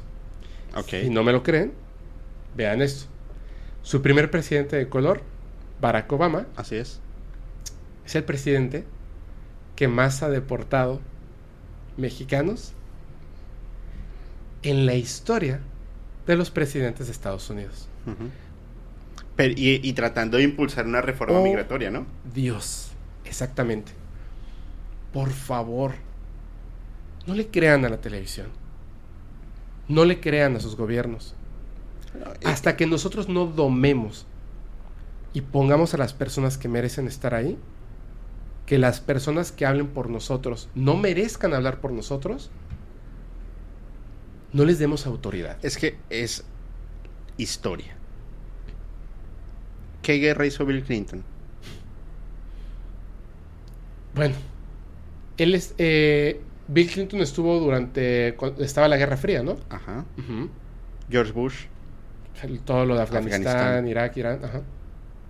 Obama, Uy, trató con el pie a la comunidad Latina. afrodescendiente y latina. Con el pie. Y un, y un hostigamiento más fuerte hacia todo el tema islámico Y y, todo lo demás y reforzó las, eh, las tropas en, en Medio Oriente. en Medio Oriente. Eh, mi eh, admirable eh, Joe Biden. Y no, y no es que me esté saltando un presidente porque sí. Peor. Joe Biden. Pues ahí está metiendo todo para... O sea, el mundo está eh, en cuidado, este no momento vaya- cuidado, en vilo. Cuidado, no nos No, vayan no, a... sí, sí, no sí. Está en vilo. Ya saben por qué. Sí. Cuidado con eso. Tranquilo. Y... No, no, no te digo a ti, le digo a la gente, cuidado con Ah, eso. ok. O sea, abran su mente, hagan juicio. Por supuesto. Y, los la ven, evidencia. Y los ven. Bueno, tengo mis comentarios de los dos primeros que nombré. Pero. Obama, Nobel, creo. O, o si no, gran precursor Sí, de, sí. de la paz. Y Donald Trump, ¿qué guerra hizo? Ninguna. De hecho, él está retirando tropas. Ay, pero es que dicen que en todos lados se cuecen habas, ¿no? Uno y el otro y el otro también. Ahí les dejo ese dato. Sí, hagan la tarea, hagan la tarea. Lo que estamos tratando de decir con esto es que, pues no hay uno bueno. el bien y el mal están presentes. Claro, hay que tener mucho cuidado. Pero, ¿para dónde te vas? Por eso, por esta razón, vamos a dejar fuera la política un momento, la evidencia de estos temas. Ya saben de qué se va a tratar parte de la entrevista, vamos a hablar otros temas. Presten mucha, mucha atención. Cuando termine el capítulo, cuando termine la entrevista con Jaime Maussan, voy a hacer un en vivo, así que estén pendientes. Va a ser un en vivo rápido si es posible, tendremos algún invitado o invitada. Vamos a hacer un en vivo rápido porque más que nada, más que hablemos del tema, quiero saber sus comentarios al respecto. Abran la mente. Abran la mente. Si, si tienen algún paradigma, algún tabú, quítense el traje. Quítenselo. Véanlo en un sitio tranquilos para entender bien los temas, como para leer un libro toca verlo mínimo tres veces. Y les agradezco muchísimo sus likes, compartir. Y si no te has suscrito, suscríbanse, por favor. Y le das clic a la campanita. Porque está buenísimo. Véanlo, véanlo. Venga, vamos, vámonos directo a eso. Gracias, Julio, gracias por venir. A ti, brother. Los dejo entonces con la entrevista al periodista Jaime Maussan. Disfrútenlo. Buenas noches. Señor Jaime Maussan, muchas gracias primero que nada. Eh, de parte de toda la comunidad paranormal, porque lo admiramos muchísimo, yo en lo personal.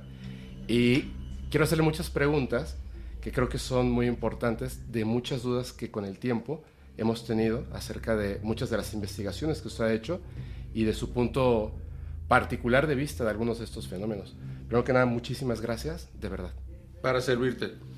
Em, a ver, quisiera empezar, de hecho, desde el principio, en la parte cuando usted se acerca, tengo entendido, a esta parte del fenómeno con Billy Edward Albert Mayer.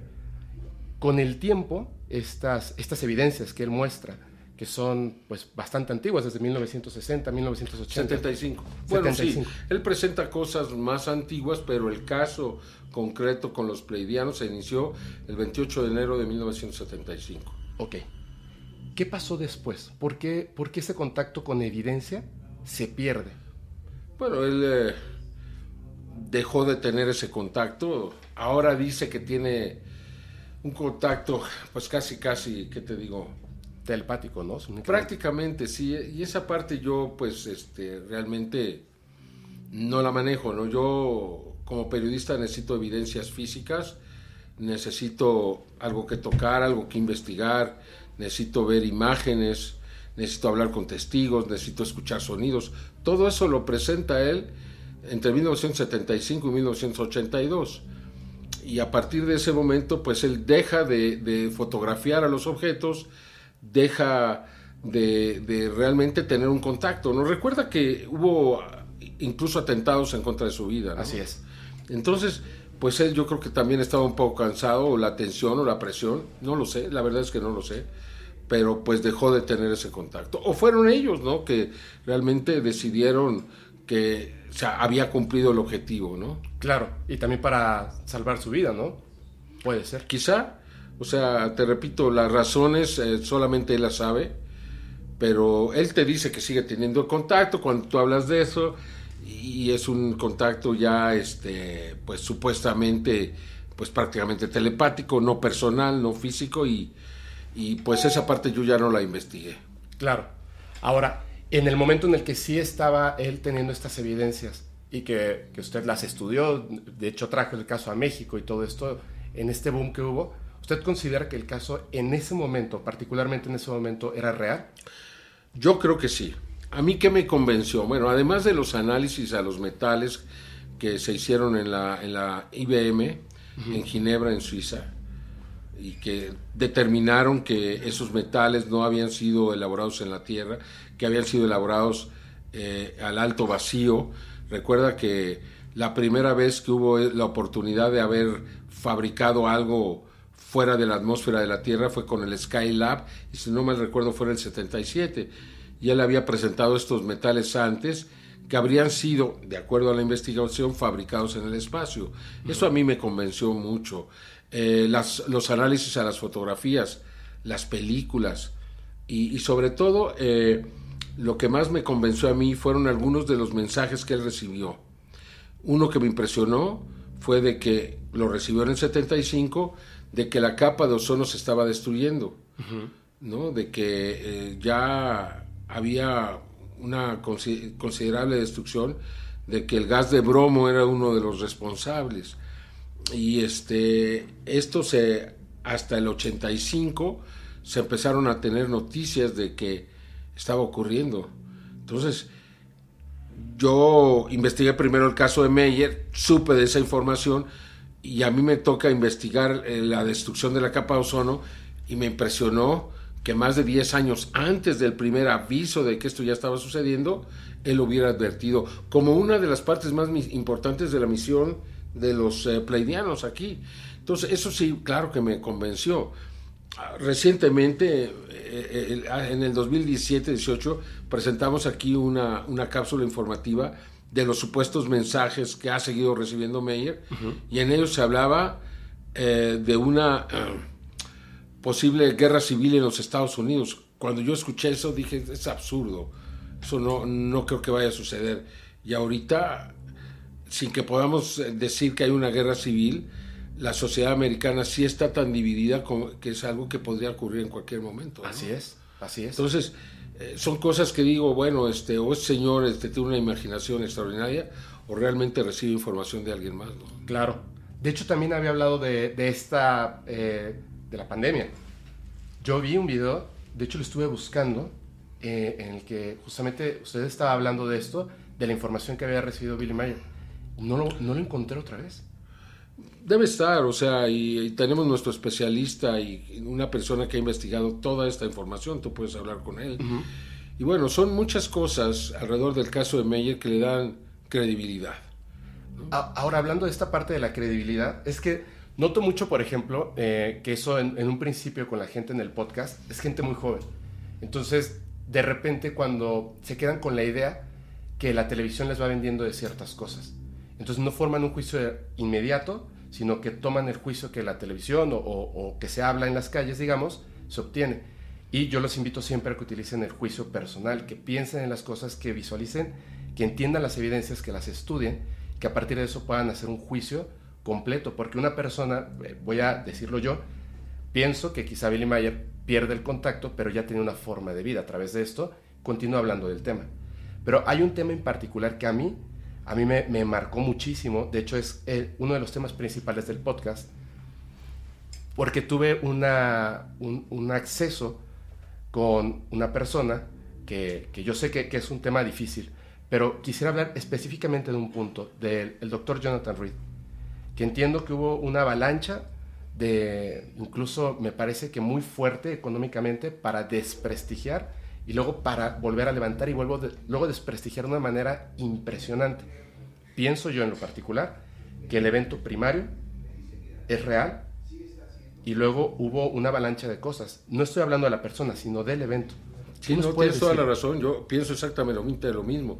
O sea, yo creo que el ser extraterrestre es real que ese evento, yo no sé si lo exageró, si así lo vio, si esa fue la impresión, yo no sé cómo me pondría frente a un ser extraterrestre. Esa respiración, ah, ah, que para muchos era falsa, etcétera. Hay que, que todo se critica en este fenómeno. Entonces, pero eh, eh, varios aspectos a mí me demostraron que, que existía mucho de cierto en el caso. Uno de ellos fue el testimonio de Harold Chacón, un biólogo que participó con los dos médicos que mueren de manera sospechosa y que poco antes de dar a, conocer los resultados de los análisis del cuerpo de este ser, porque se tomaron muestras, se le dieron a los, a los científicos y estos estaban, de acuerdo a Harold Chacón, a punto de darlo a conocer como una noticia extraordinaria.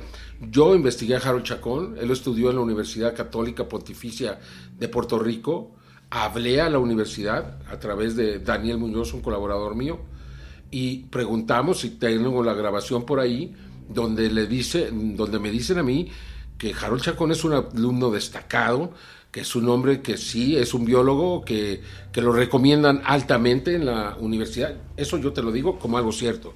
Él se va a Estados Unidos y en Estados Unidos tú sabes que si estudias en México no te reconocen el título. Así es. Entonces a él no le no, tenía esposa, tenía hijo y no le reconocían como biólogo, pues sí, estaba, estaba trabajando en una gasolinera, que es algo, pues eh, me parece noble, honesto, honorable, pero simplemente por ese detalle quisieron desprestigiar a, a Harold Chacón. Pero eh, los análisis, la entrevista, los detalles de todo lo que se encontró a mí me convenció. Este ser era auténtico, se le hizo los análisis, era un extraterrestre. En el video que graba en su casa puedes ver claramente cómo abre y cierra los ojos. Ah, no, que se podría hacer con un muñeco y que le haces aire. Bueno, pues es llevar las cosas al extremo. Yo creo que ese ser estaba vivo. Yo creo que esa historia de que se le escapa también es cierta.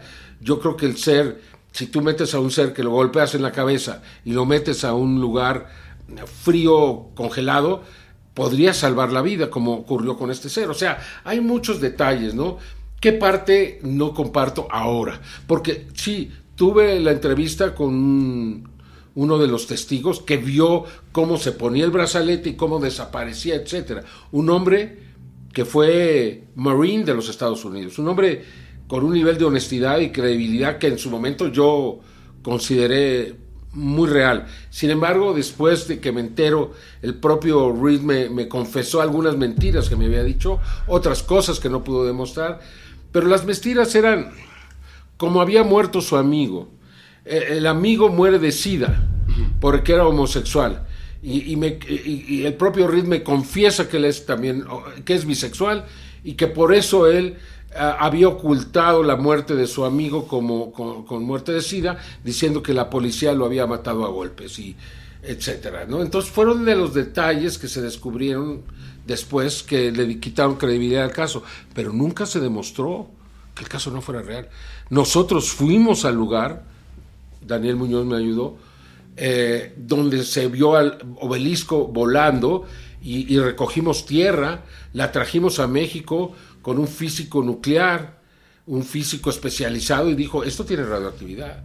Entonces, ¿cómo puedes inventar eso? ¿Cómo puedes sembrar radioactividad en terreno para falsificar un caso? O sea, el caso tiene mucho de real. Ah, no, pero ya se demostró. La gente que digo, bueno, ¿y cómo se demostró? Exacto.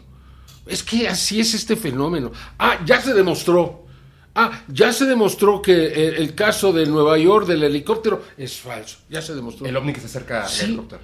Yo tengo los correos electrónicos de esta señora Bárbara, no me acuerdo su apellido en este momento, donde ella sostuvo pues una, un intercambio con la televisora, donde ella les pedía dinero, donde ella este, estaba eh, y cuando la televisora no se lo da, ella se vuelve en contra y ella dice que el caso es falso. Entonces, hay muchas cosas detrás de todo lo que se dice, ¿no? Y, yo creo que las personas que no investigan no tienen ningún derecho a emitir un juicio de cualquier caso. Mira, hasta ahora que, los, eh, que el Congreso de los Estados Unidos está aceptando esta realidad, que las cosas están caminando, que verdaderamente vamos hacia el reconocimiento del fenómeno, eh, se empieza a considerar la posibilidad de que sea cierto. Antes cualquier caso por omisión era falso. pero cualquiera. ¿Por qué? Porque nada podía llegar a la Tierra desde otro planeta. Ahora que se considera que sí hay una tecnología ahí que no es de nuestro mundo, ahora que se está diciendo que sí pueden ser seres extraterrestres, entonces ya los científicos están tratando de explicarlo de otra forma. Antes era, todo es falso, todos los casos son falsos. Entonces yo me enfrentaba a que cualquier caso, por espectacular que fuera, por extraordinario que fuera, finalmente iba a ser considerado falso, porque no era posible. E, e, e, era, o sea, este, realmente muy desalentador y muy difícil, ¿no? Para mí estar trabajando en casos, investigándolos, haciendo, presentando todas las y al final siempre se consideraban falsos y los científicos no querían ni voltearlos a ver. O sea, el video de la, de la, de la Fuerza Aérea, no, es un video auténtico. Ah, no, no, pues es, son pozos petroleros. Espérame, el, el, helicóptero estaba, o más bien, el avión de la Fuerza Aérea estaba a 160 kilómetros de distancia de los pozos petroleros. ¿Cómo pudieron ser pozos petroleros, hermano? No, eso no se discutió. O sea, siempre los elementos que se podían obtener para desacreditar un caso eran más importantes que toda la investigación que se había hecho para tratar de acreditarlo. Desalentador, ¿eh? El, desacreditar los casos, de hecho, Esa es una de las cosas por las que en, en el podcast siempre defendemos este tipo de cuestiones, porque al final usted dio la cara por toda una generación, de hecho por dos generaciones. Porque yo recuerdo en aquel momento cuando yo era muy pequeño y lo veía en televisión eh, con mi mamá, me escapaba para poder ver el programa de, Nino Canún porque iba a estar usted. Y empezaban a hablar de todos estos temas. Cuando por fin pude ver un ovni y estaba súper emocionado, claramente a la luz del día, lo contaba con mis compañeros y en ese momento yo era ridiculizado. Y viví, o sea, un bullying extremo por ser el chico que siempre estaba hablando de estos fenómenos, investigándolos, leyendo documentándome y siempre es muy fácil, es muy fácil señalar, es muy fácil burlarse de estas cosas. Sí. Pero al final, en ese momento el más difícil, por lo menos en México, en el momento más difícil, usted siempre puso la cara. Y me parece que es incorrecto, no de la ciencia, sino de, los, de las personas de ciencia, que teniendo las evidencias, arriesgando la vida a muchísimas personas, el, la credibilidad y más, simplemente no volteen a ver la evidencia. Y tengo una duda al respecto, porque de hecho lo, platicamos en el podcast y la gente se queda así impresionada. Esta persona que voy a emitir su nombre en Perú, ¿se comió la cucaracha? No, la arqueóloga no. Todavía no, todavía espérame, ahí viene. O sea, ya el ADN de las momias de Nazca está subido en un sitio especializado de Internet y cualquier universidad eh, especializada puede bajarlo y puede investigar el caso abiertamente. Y se van a dar cuenta, si lo hacen bien, que no hay ningún organismo, ningún espécimen en la Tierra que sea igual a las momias de Nazca. Entonces, cuando eso ocurra y se den cuenta que estamos ante algo verdaderamente extraordinario y así se reconozca, yo voy a ir con mi botellita, mi cucaracha y la mayonesa, porque dijo que ella prometió que con mayonesa. Entonces lo voy a llevar. Debería darles vergüenza, de verdad, a todos estos eh, pseudocientíficos que han actuado de esta manera. En Perú, a los, al tercer día, lo íbamos a conocer, dos días después, ya estaban diciendo que yo había llevado estos cuerpos a un taller en Nazca que había cortado los dedos, este, el pulgar y el meñique, y se los había puesto en la parte superior y había simulado que eran y que había pintado de blanco para simular toda la toda la aberración que yo había hecho, ¿no? Entonces, ¿tú crees? O sea, ¿tú crees que yo este, podría hacer eso?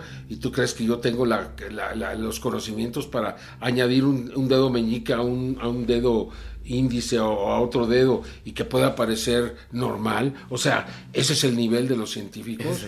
Ese es el nivel. ¿Por qué? Porque les destruyes toda su historia, le destruyes todo lo que ellos aprendieron, les destruyes pues eh, todo lo que, eh, lo que han sustentado toda su vida.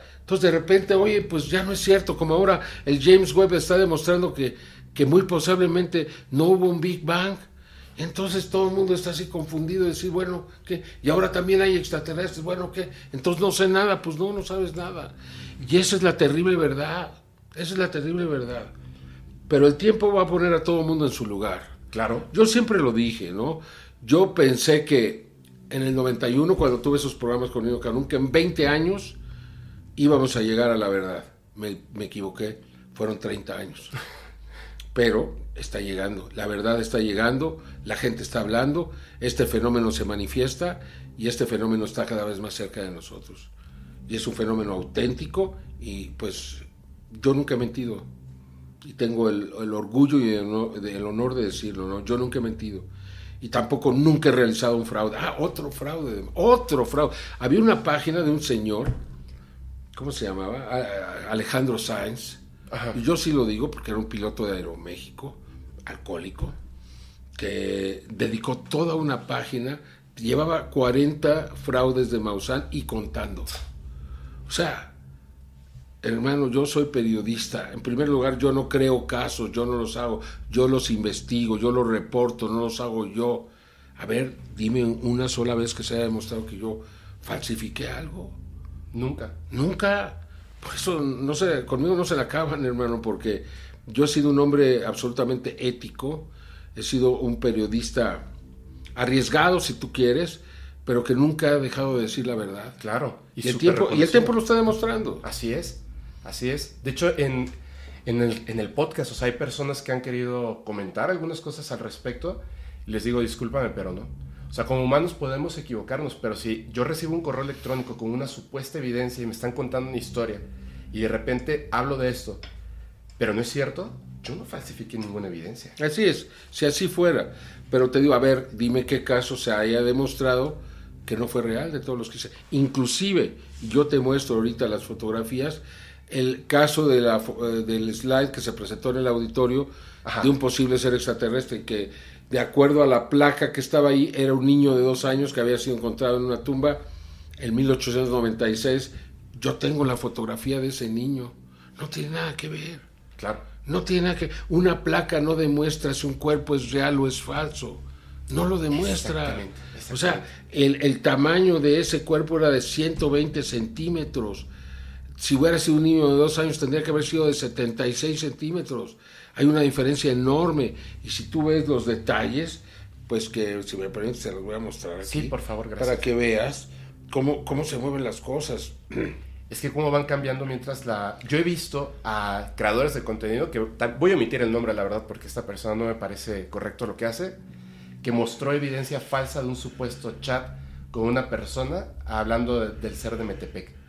Y me parece, además de que eh, me parece súper grosero, me parece algo detestable que una persona pueda pagar o crear evidencia falsa para desmentir a un periodista verdadero.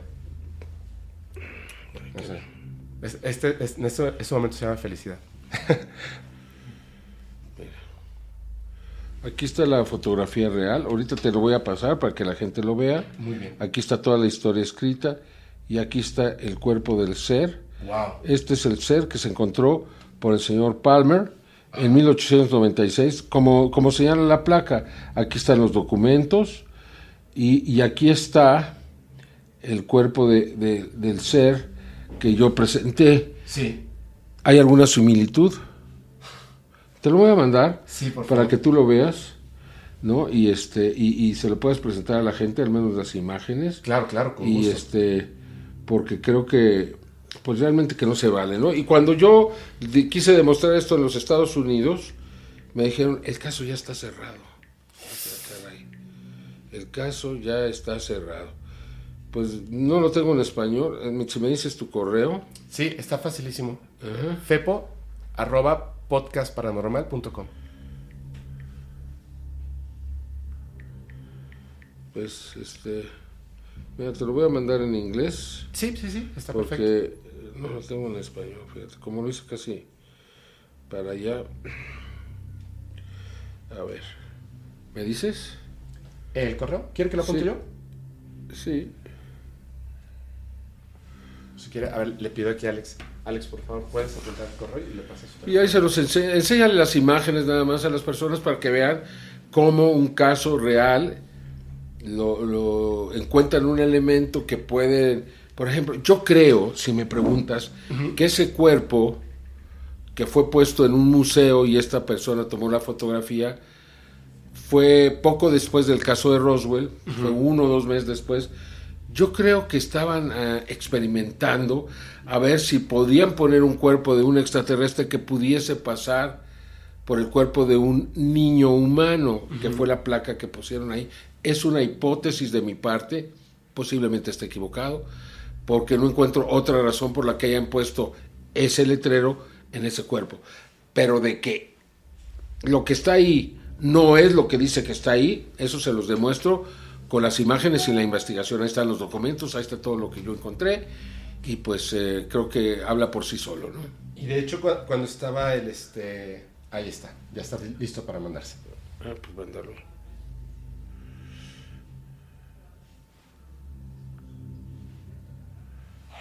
Ya lo tienes. Listo, muchas gracias.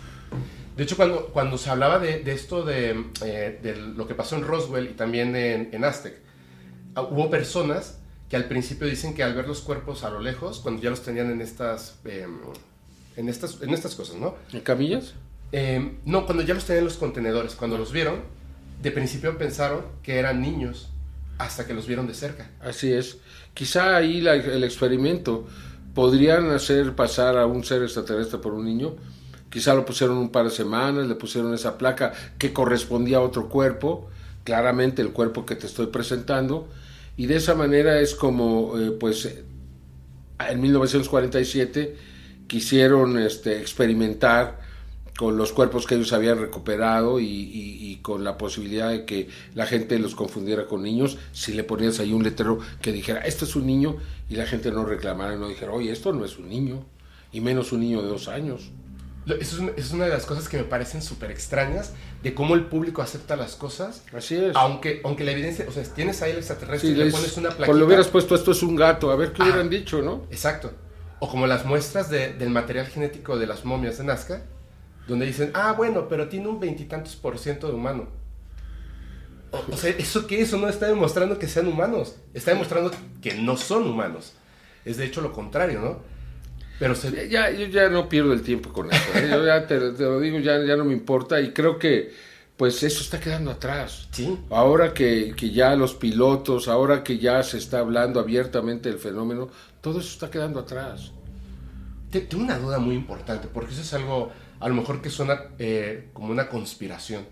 ¿Usted cree que realmente, no estoy diciendo que el gobierno de Estados Unidos, yo siempre he creído que hay personas de poder detrás de todo esto, detrás de presidentes, detrás de los países, que por alguna razón o ellos sí tienen el contacto o tienen información importante y mantienen un nivel de esclavitud mental en las personas, donde tú vas a creer en esto que yo te diga y van a mantener la información oculta que ellos deseen.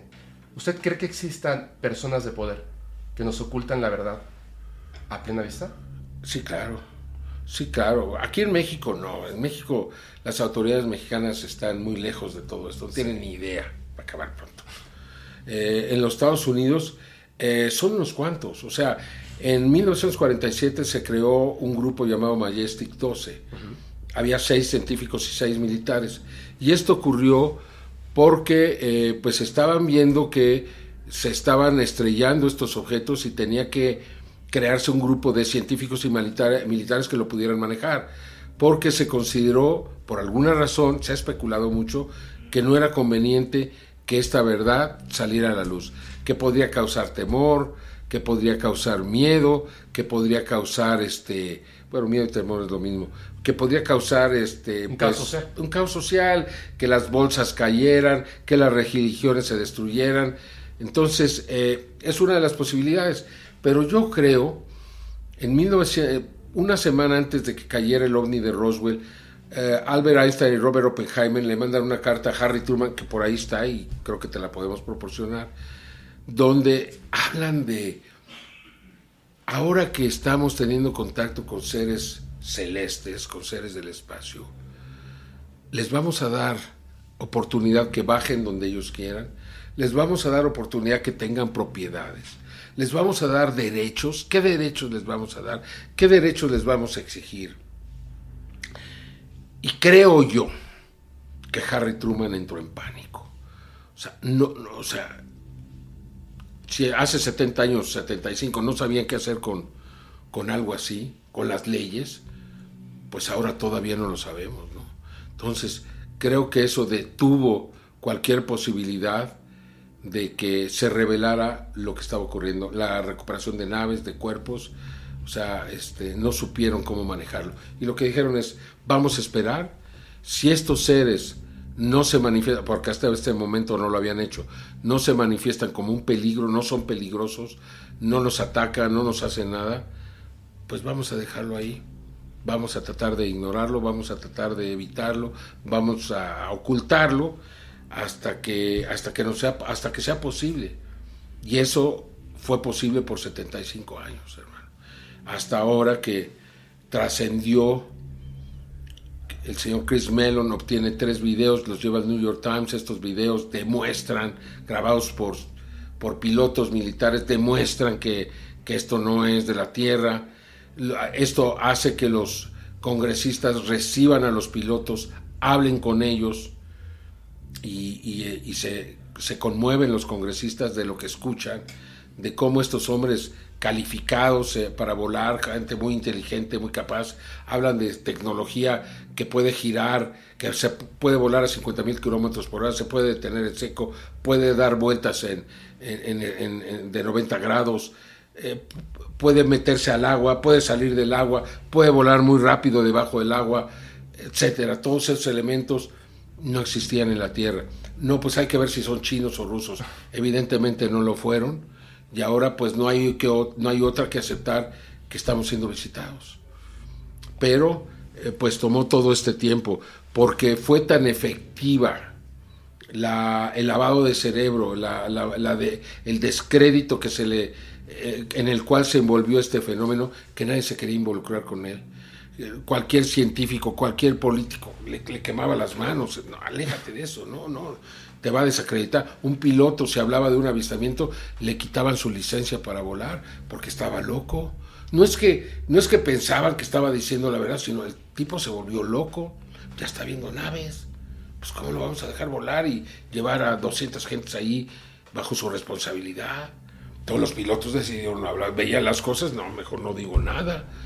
¿no? Hasta que se empezaron a dar las cosas, eh, hay dos eh, personajes, Luis Elizondo y Chris Mellon que cambian la historia, que le dan un giro a esto.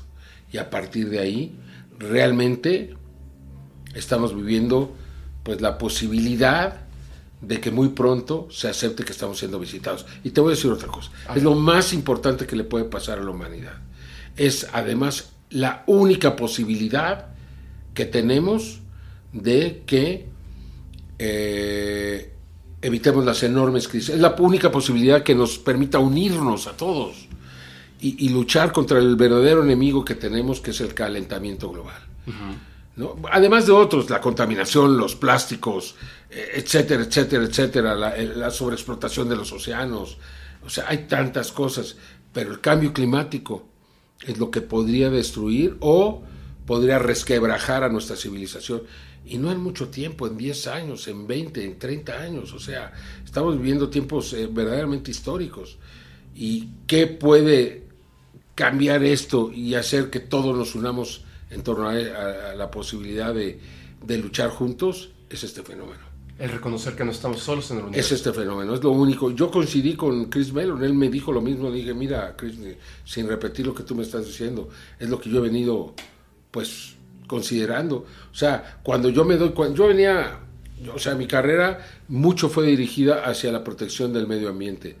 Y cuando llega el fenómeno ovni, ya como, como una investigación profesional, me doy cuenta que es lo único que verdaderamente puede crear la conciencia para evitar el caos.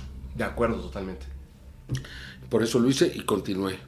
Por eso decidí tomar el riesgo porque yo realmente quiero que la gente cambie, yo realmente quiero salvar este planeta, yo realmente quiero a las generaciones que no están aquí, a los que no han nacido, yo realmente deseo que, que siga este planeta, yo hago todo lo que está en mis manos, yo hago todo lo posible por lograr que, que haya un cambio de conciencia. Y yo sé que esto va dirigido a los jóvenes, ojalá y que ellos estén escuchando ahora, ojalá y que escuchen porque son los que más van a sufrir ustedes, o sea, en 20, 30 años este mundo puede ser un, verdadero infierno. O sea, lo que está pasando en Europa, lo que está pasando en Pakistán, el diluvio, en la mitad de todo el país bajo el agua. Te puedes, imagínate la mitad de México bajo el agua, hermano. Imagínate que tu casa, que tú no pudieras llegar porque hay un charco. Hoy no es muy alto, pues es como de 40, 50 centímetros. ¿Y qué haces? ¿Y cómo vives? ¿Y cómo te transportas? y entonces vienen las enfermedades y viene esto, viene el otro. Pues ese es un ejemplo de lo que puede pasar. Los incendios, tantos incendios en tantos lugares, el calor. Son tantas cosas ¿no? que, que realmente a mí me, me, preocupan mucho. Y creo que, eh, que poder establecer comunicación con estas inteligencias podría ayudarnos a evitar el colapso. ¿Qué debemos hacer para ayudar a, ese contacto. Reconocer que el fenómeno es real, los gobiernos lo reconozcan como tal, lo, si lo quieren investigar, que lo investiguen, pero que empiecen a hacer un esfuerzo por iniciar un proceso de comunicación. Ellos van a responder, ellos lo desean, ellos están aquí, ellos se están acercando, ellos tienen su propia agenda. tratemos de hablar con ellos. O sea, si logramos este intercambio de ida y vuelta, cuando se reciba la primera respuesta, ese es el shock, ¿eh? el shock no va a venir cuando digas, sí hay seres, ¿no? Ya la gente ya lo aceptó, ahí están, sí, ahí están. Pero podemos hablar con ellos. Cuando podamos realmente comunicarnos, ahí sí nos vamos a impactar. Ahí sí va a venir la, la revolución.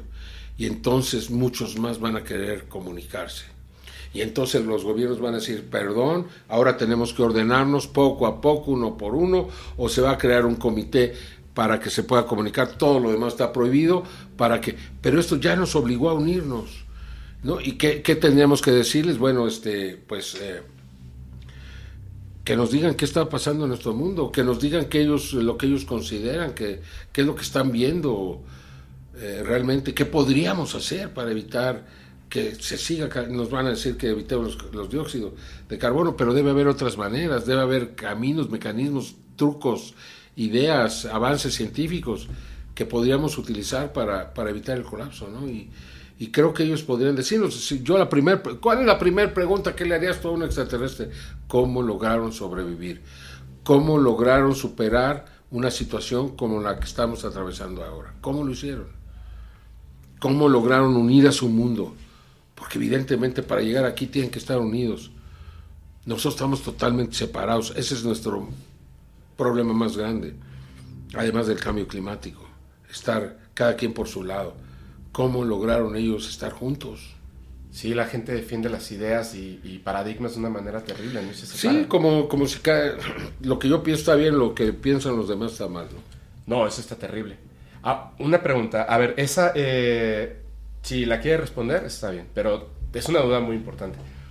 En algún momento en cualquiera de sus investigaciones de este fenómeno, ¿Ha habido alguna amenaza para que haga silencio? No, no, no. No, porque este nunca he representado un peligro. ¿No? ¿Quiénes recibían las amenazas? ¿Quiénes habían tenido experiencias o tenían evidencias que eran tan contundentes que podrían demostrar su autenticidad, ¿no? Yo creo que si alguien hubiera sabido que Chris Mellon tenía estos videos en su poder, que los filtra en New York Times y que se hacen públicos, él podría haber estado en peligro, sin duda alguna. Y ahora que estuve, debería haberle preguntado eso. ¿Hubiera estado en peligro si se enteran que tiene estos videos? Hubiera sido una muy buena pregunta. Sí, hubiera sido una muy buena pregunta. El caso, por ejemplo, de, la autopsia de este ser extraterrestre que se volvió súper famosa y luego dijeron que no era real y que era un Parece que no era real. O sea, eh, tengo más, eh, pero, pero yo estuve con Rey Santil y, y, bueno, entonces el tipo es un extraordinario actor.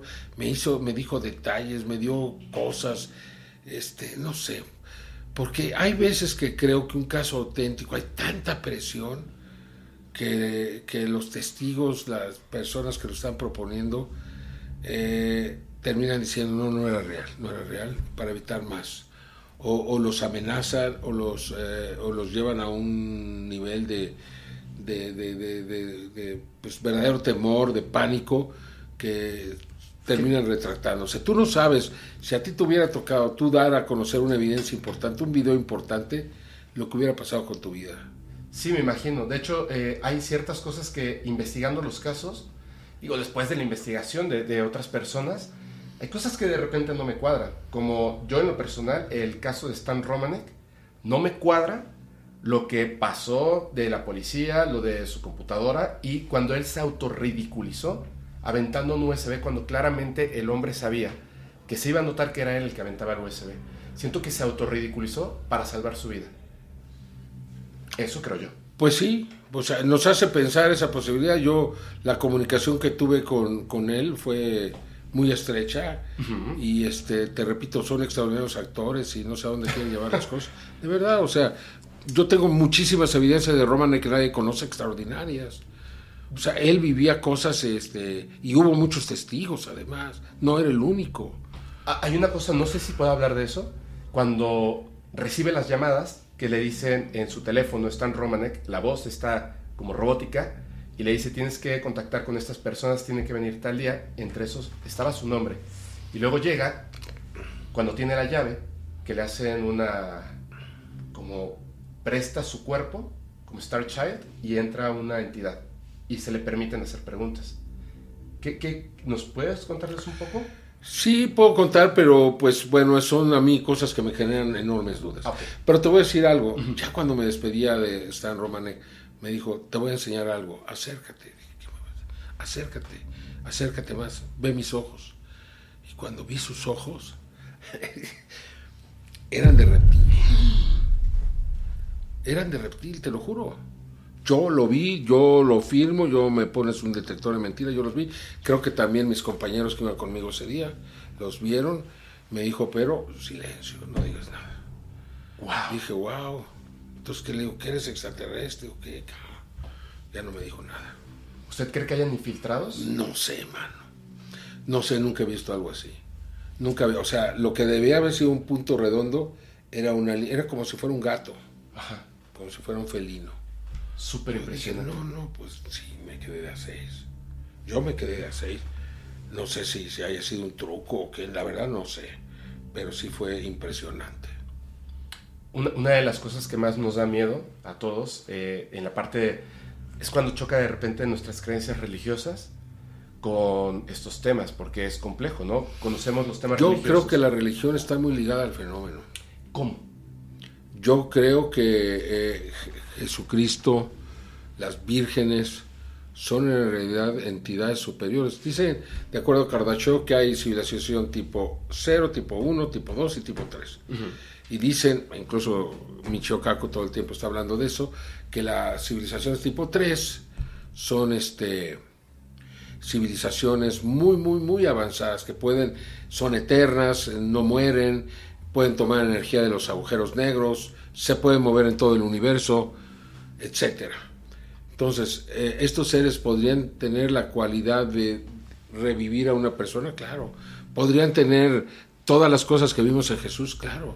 O sea, realmente hay un ser ahí como nosotros arriba, que es el que está viendo todo. No lo creo. O sea, ¿qué es Dios, no? ¿Qué es? Y él, decía, yo soy hijo de Dios, como tú eres hijo de Dios, como tú eres hijo de Dios. O sea, todos somos hijos de Dios. Él nunca mintió pero era un ser muy evolucionado. ¿Cuál era el papel de Jesús? Eh, crear leyes, crear principios, ir a los planetas y crear de alguna manera, no sé si religiones, o dejar los principios básicos para que a través del bien pudiera sobrevivir una civilización.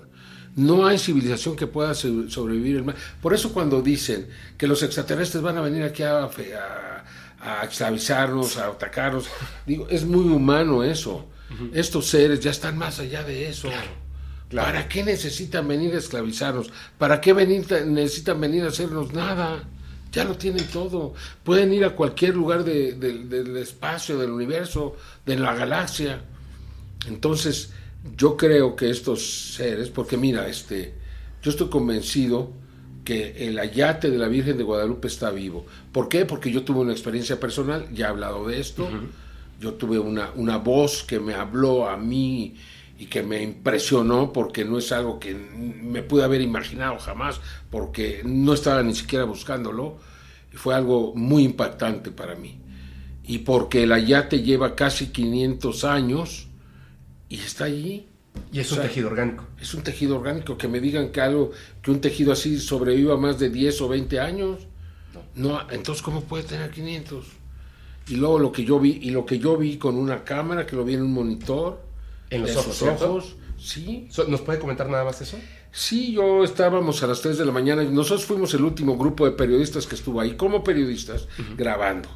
Desde el 91, de septiembre del 91. Se están cumpliendo en estos días eh, ¿cuántos son? 31 años. Y todos se van a cenar, se van a, las 3 de la mañana a fumar, a tomar café. Yo me quedo solo con la Virgen. Y empiezo a ver en un monitor. Y empiezo a ver sus pestañas. Lo primero que vi fue sus pestañas, cada una por separado. Dije, ah, esto no puede ser un pincelazo de, un, de una gente. Entonces vi como que, luego vi como que tenía movimiento el ojo, luego vi el iris, y luego empiezo a ver la pupila y en la pupila me empiezo a meter, a meter, a meter, a meter, como si fuera un pozo negro. Y súbitamente, y lo recuerdo perfecto, aquí, en esta parte, resuena una voz muy intensa que me dice, ¿qué quieres de mí? Pero enojada. Y yo me, me, me, eché para atrás y pues eh, me quedé impactado. No le dije nada a nadie. En un rato me fui. Fue muy fuerte para mí. Lo sigue siendo. Y a partir de ahí, pues este, realmente me convertí porque yo no era un creyente de la Virgen y me di cuenta que, que ahí hay algo más. O sea, y que los ojos están vivos y que ahí hay una entidad viva. ¿Cómo? ¿Cómo? No sé, mano. No sé. Pero ese es un misterio y que lo investigue quien quiera y que vea lo que yo vi quien quiera. A lo mejor le pasa algo a esa persona, no lo sé. Pero fue algo extraordinario. Y te digo, te repito, yo creo que la religión está íntimamente relacionada al fenómeno extraterrestre. Son, son las personas las que están equivocadas, ¿no? En la manera en la que... La interpretación, la misma religión. O sea, Jesús y, Guadalupe no son la religión. Así es. La religión se hace alrededor de ellos, pero ellos no son la religión. Entonces, pues, esa es mi experiencia, hermano. Y, eh. yo, lo que te digo es verdad. Sí, sí, sí. Yo estoy convencido de eso. Ahora, eh, el, contacto, no cuándo va a ser. Siempre veo que le preguntan eso. Y yo digo, ¿cómo Después de la comunicación. Pero, ¿cómo va a ser para las personas? O sea, no me refiero a los científicos, no me refiero al gobierno, me refiero a, la gente como nosotros que estamos en casa, comiendo con nuestra mamá, con nuestro papá, y que no tomamos esas decisiones. ¿Cómo vamos a vivir nosotros ese contacto? ¿Cómo se lo imagina? Comunicación. O sea, tenemos que comunicarnos y a partir, no, no sé, no, no me lo puedo imaginar porque es algo que no ha sucedido y nadie sabe, ¿no? Pero a través de la comunicación yo creo que podemos ir acercándonos y un día, una vez que ya estemos comunicados, podemos tener un encuentro ser a ser, o, una delegación de humanos, o, que bajen con, tranquilidad y con libertad y que se puedan mover, y que les demos esos derechos, que les demos esos derechos de los que hablaba Einstein en 1947, que ellos puedan estar en la tierra con tranquilidad, porque todavía muchas veces son atacados, ¿no? Ellos no pueden estar tranquilos, somos salvajes aquí. Entonces, es una muy buena pregunta para la cual todavía no hay una respuesta. Y quien te la quiera decir, pues entonces o es un iluminado o es un charlatán. Así es. En, ese, en ese caso, por ejemplo, obviamente sí, sí, sí, eso sí nos puede decir, sí son benévolos. Eso es. Eh, yo no creo que sean ni benévolos ni malévolos. Yo creo que tienen sus propios intereses. Yo creo que lograron sobrevivir, lograron su propio desarrollo. Eh, ¿Por qué están en la Tierra?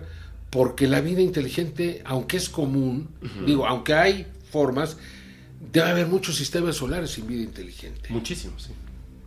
Entonces, que haya un planeta donde existe esa vida, pues hay que cuidarlo. Hay que cuidarlo, hay que permitir, hay que ayudarlo, si ellos lo quieren, si ellos lo piden, si ellos se comprometen. No nada más van a llegar aquí y nos van a empezar a ayudar porque ellos quieren ayudarnos, no. Yo creo que tiene que haber esta comunicación.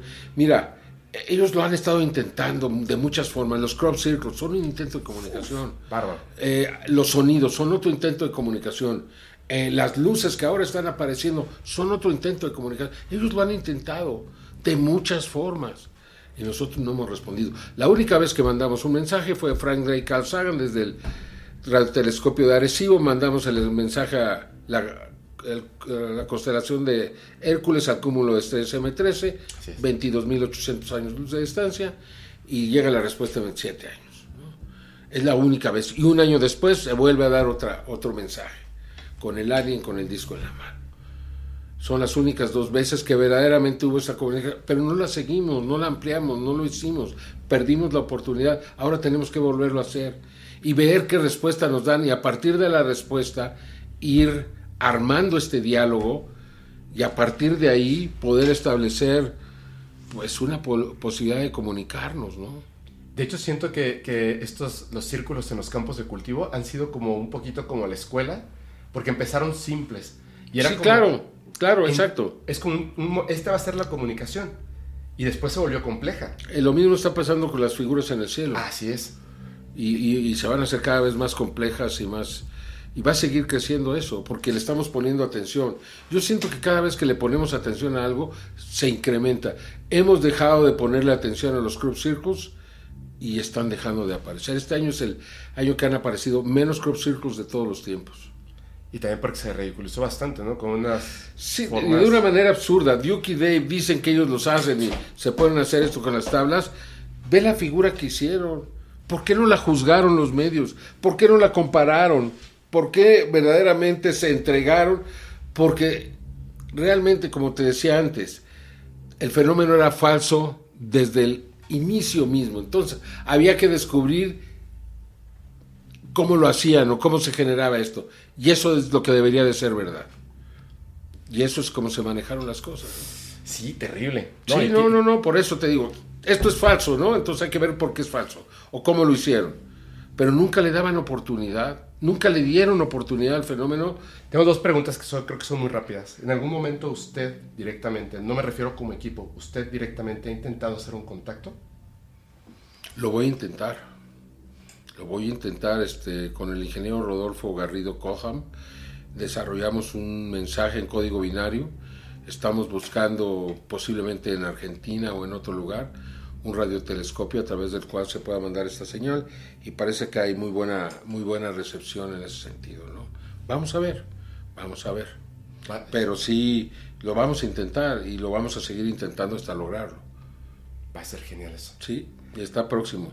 Ahora, otra cosa nada más aquí, ya es lo último. Me extiendo con esto. Eh, la gente, de verdad, y le quiero agradecer muchísimo, muchísimo. Yo lo admiro muchísimo de, desde antes de toda esta parte del fenómeno. Mucha gente joven, pues no, no saben toda esta trayectoria y el cómo funciona la manera en que un periodista, de verdad, hace una investigación para llegar a, traer evidencia, eh, ideas, eh, cuestiones que, no se pueden descartar simplemente con una palabra. Yo veo que las nuevas generaciones, y me da mucho gusto, me da mucho gusto que aunque son en masa, son muchos, son muy pocos, por lo menos en el podcast paranormal, son muy pocos los que de repente son irrespetuosos. Son muy pocos. Ellos, eh, esa generación, esta nueva generación, y la verdad es que hemos estado trabajando mucho en eso, nos interesa que accedan a este conocimiento. Claro. ¿Qué es lo más importante que va a pasar en sus vidas. ¿Qué consejo le daría? Fíjate, ya no, en el futuro ya no va a ser antes o después de Cristo, va a ser antes del contacto y después del contacto. Wow, qué frase. Entonces, imagínate la, relevancia que va a tener para ellos. Entonces, me preguntas. Sí. ¿Qué consejo le daría a estas personas de 14 años que viven totalmente distinto de nosotros? Ellos están en redes sociales, todo es muy rápido, las cosas cambian, se someten a ideas de todos lados hay muchísimas evidencias falsas. En primer lugar, que se eduquen bien, que sean verdaderos profesionales en lo que vayan a hacer, que traten de, darle sentido a sus vidas, ¿no? Que, tengan un propósito, ¿no? No nada más ir navegando así, sino que realmente traten de, de sobre todo, de en este momento, pues hacer lo posible por evitar las grandes crisis que se aproximan, ¿no? se necesita de mucho talento de muchas personas, se necesita que se preparen, que hablen uno, dos o tres idiomas, que, que, pues eh, realmente traten de leer todo lo que puedan. Ya la gente no quiere leer. Es muy bueno porque te desarrolla las neuronas, te, te, da mucha cultura, te da muchos principios, te da te hace una manera de pensar. Entonces traten de hacerlo. Traten, la lectura clásica, no les digo nada que lean en particular, que traten de ser este verdaderos profesionales y que traten de ser los mejores en lo que hagan, que, que, se esfuercen, que trabajen todos los días, que aunque tarden las cosas llegan y finalmente eh, todo tiene su, su, reconocimiento. Ahorita me está llegando a mí, me está llegando a mí. Y no te he hablado de lo que estoy haciendo en el campo de la salud porque es asombroso. Lo que estamos haciendo en el campo de la salud. Más adelante, si tú quieres, te doy otra entrevista ya dirigido hacia lo que estamos haciendo para salvar a gente. Si estamos logrando cosas increíbles, estamos enfermedades incurables, los estamos este, logrando vencer.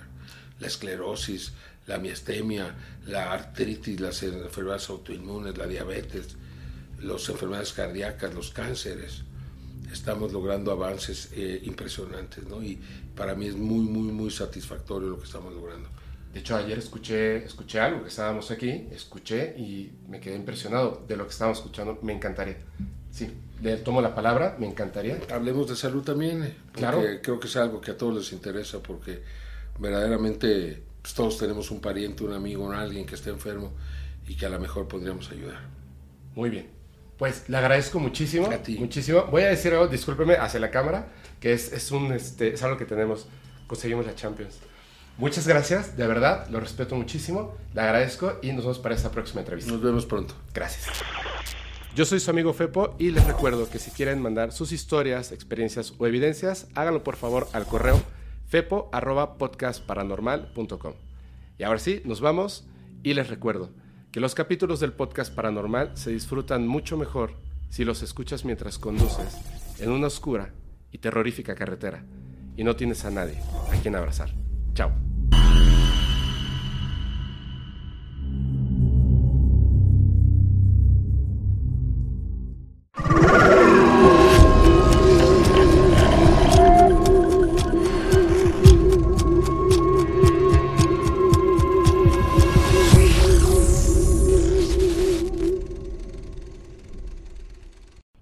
Listo para convertir tus mejores ideas en un negocio en línea exitoso? Te presentamos Shopify.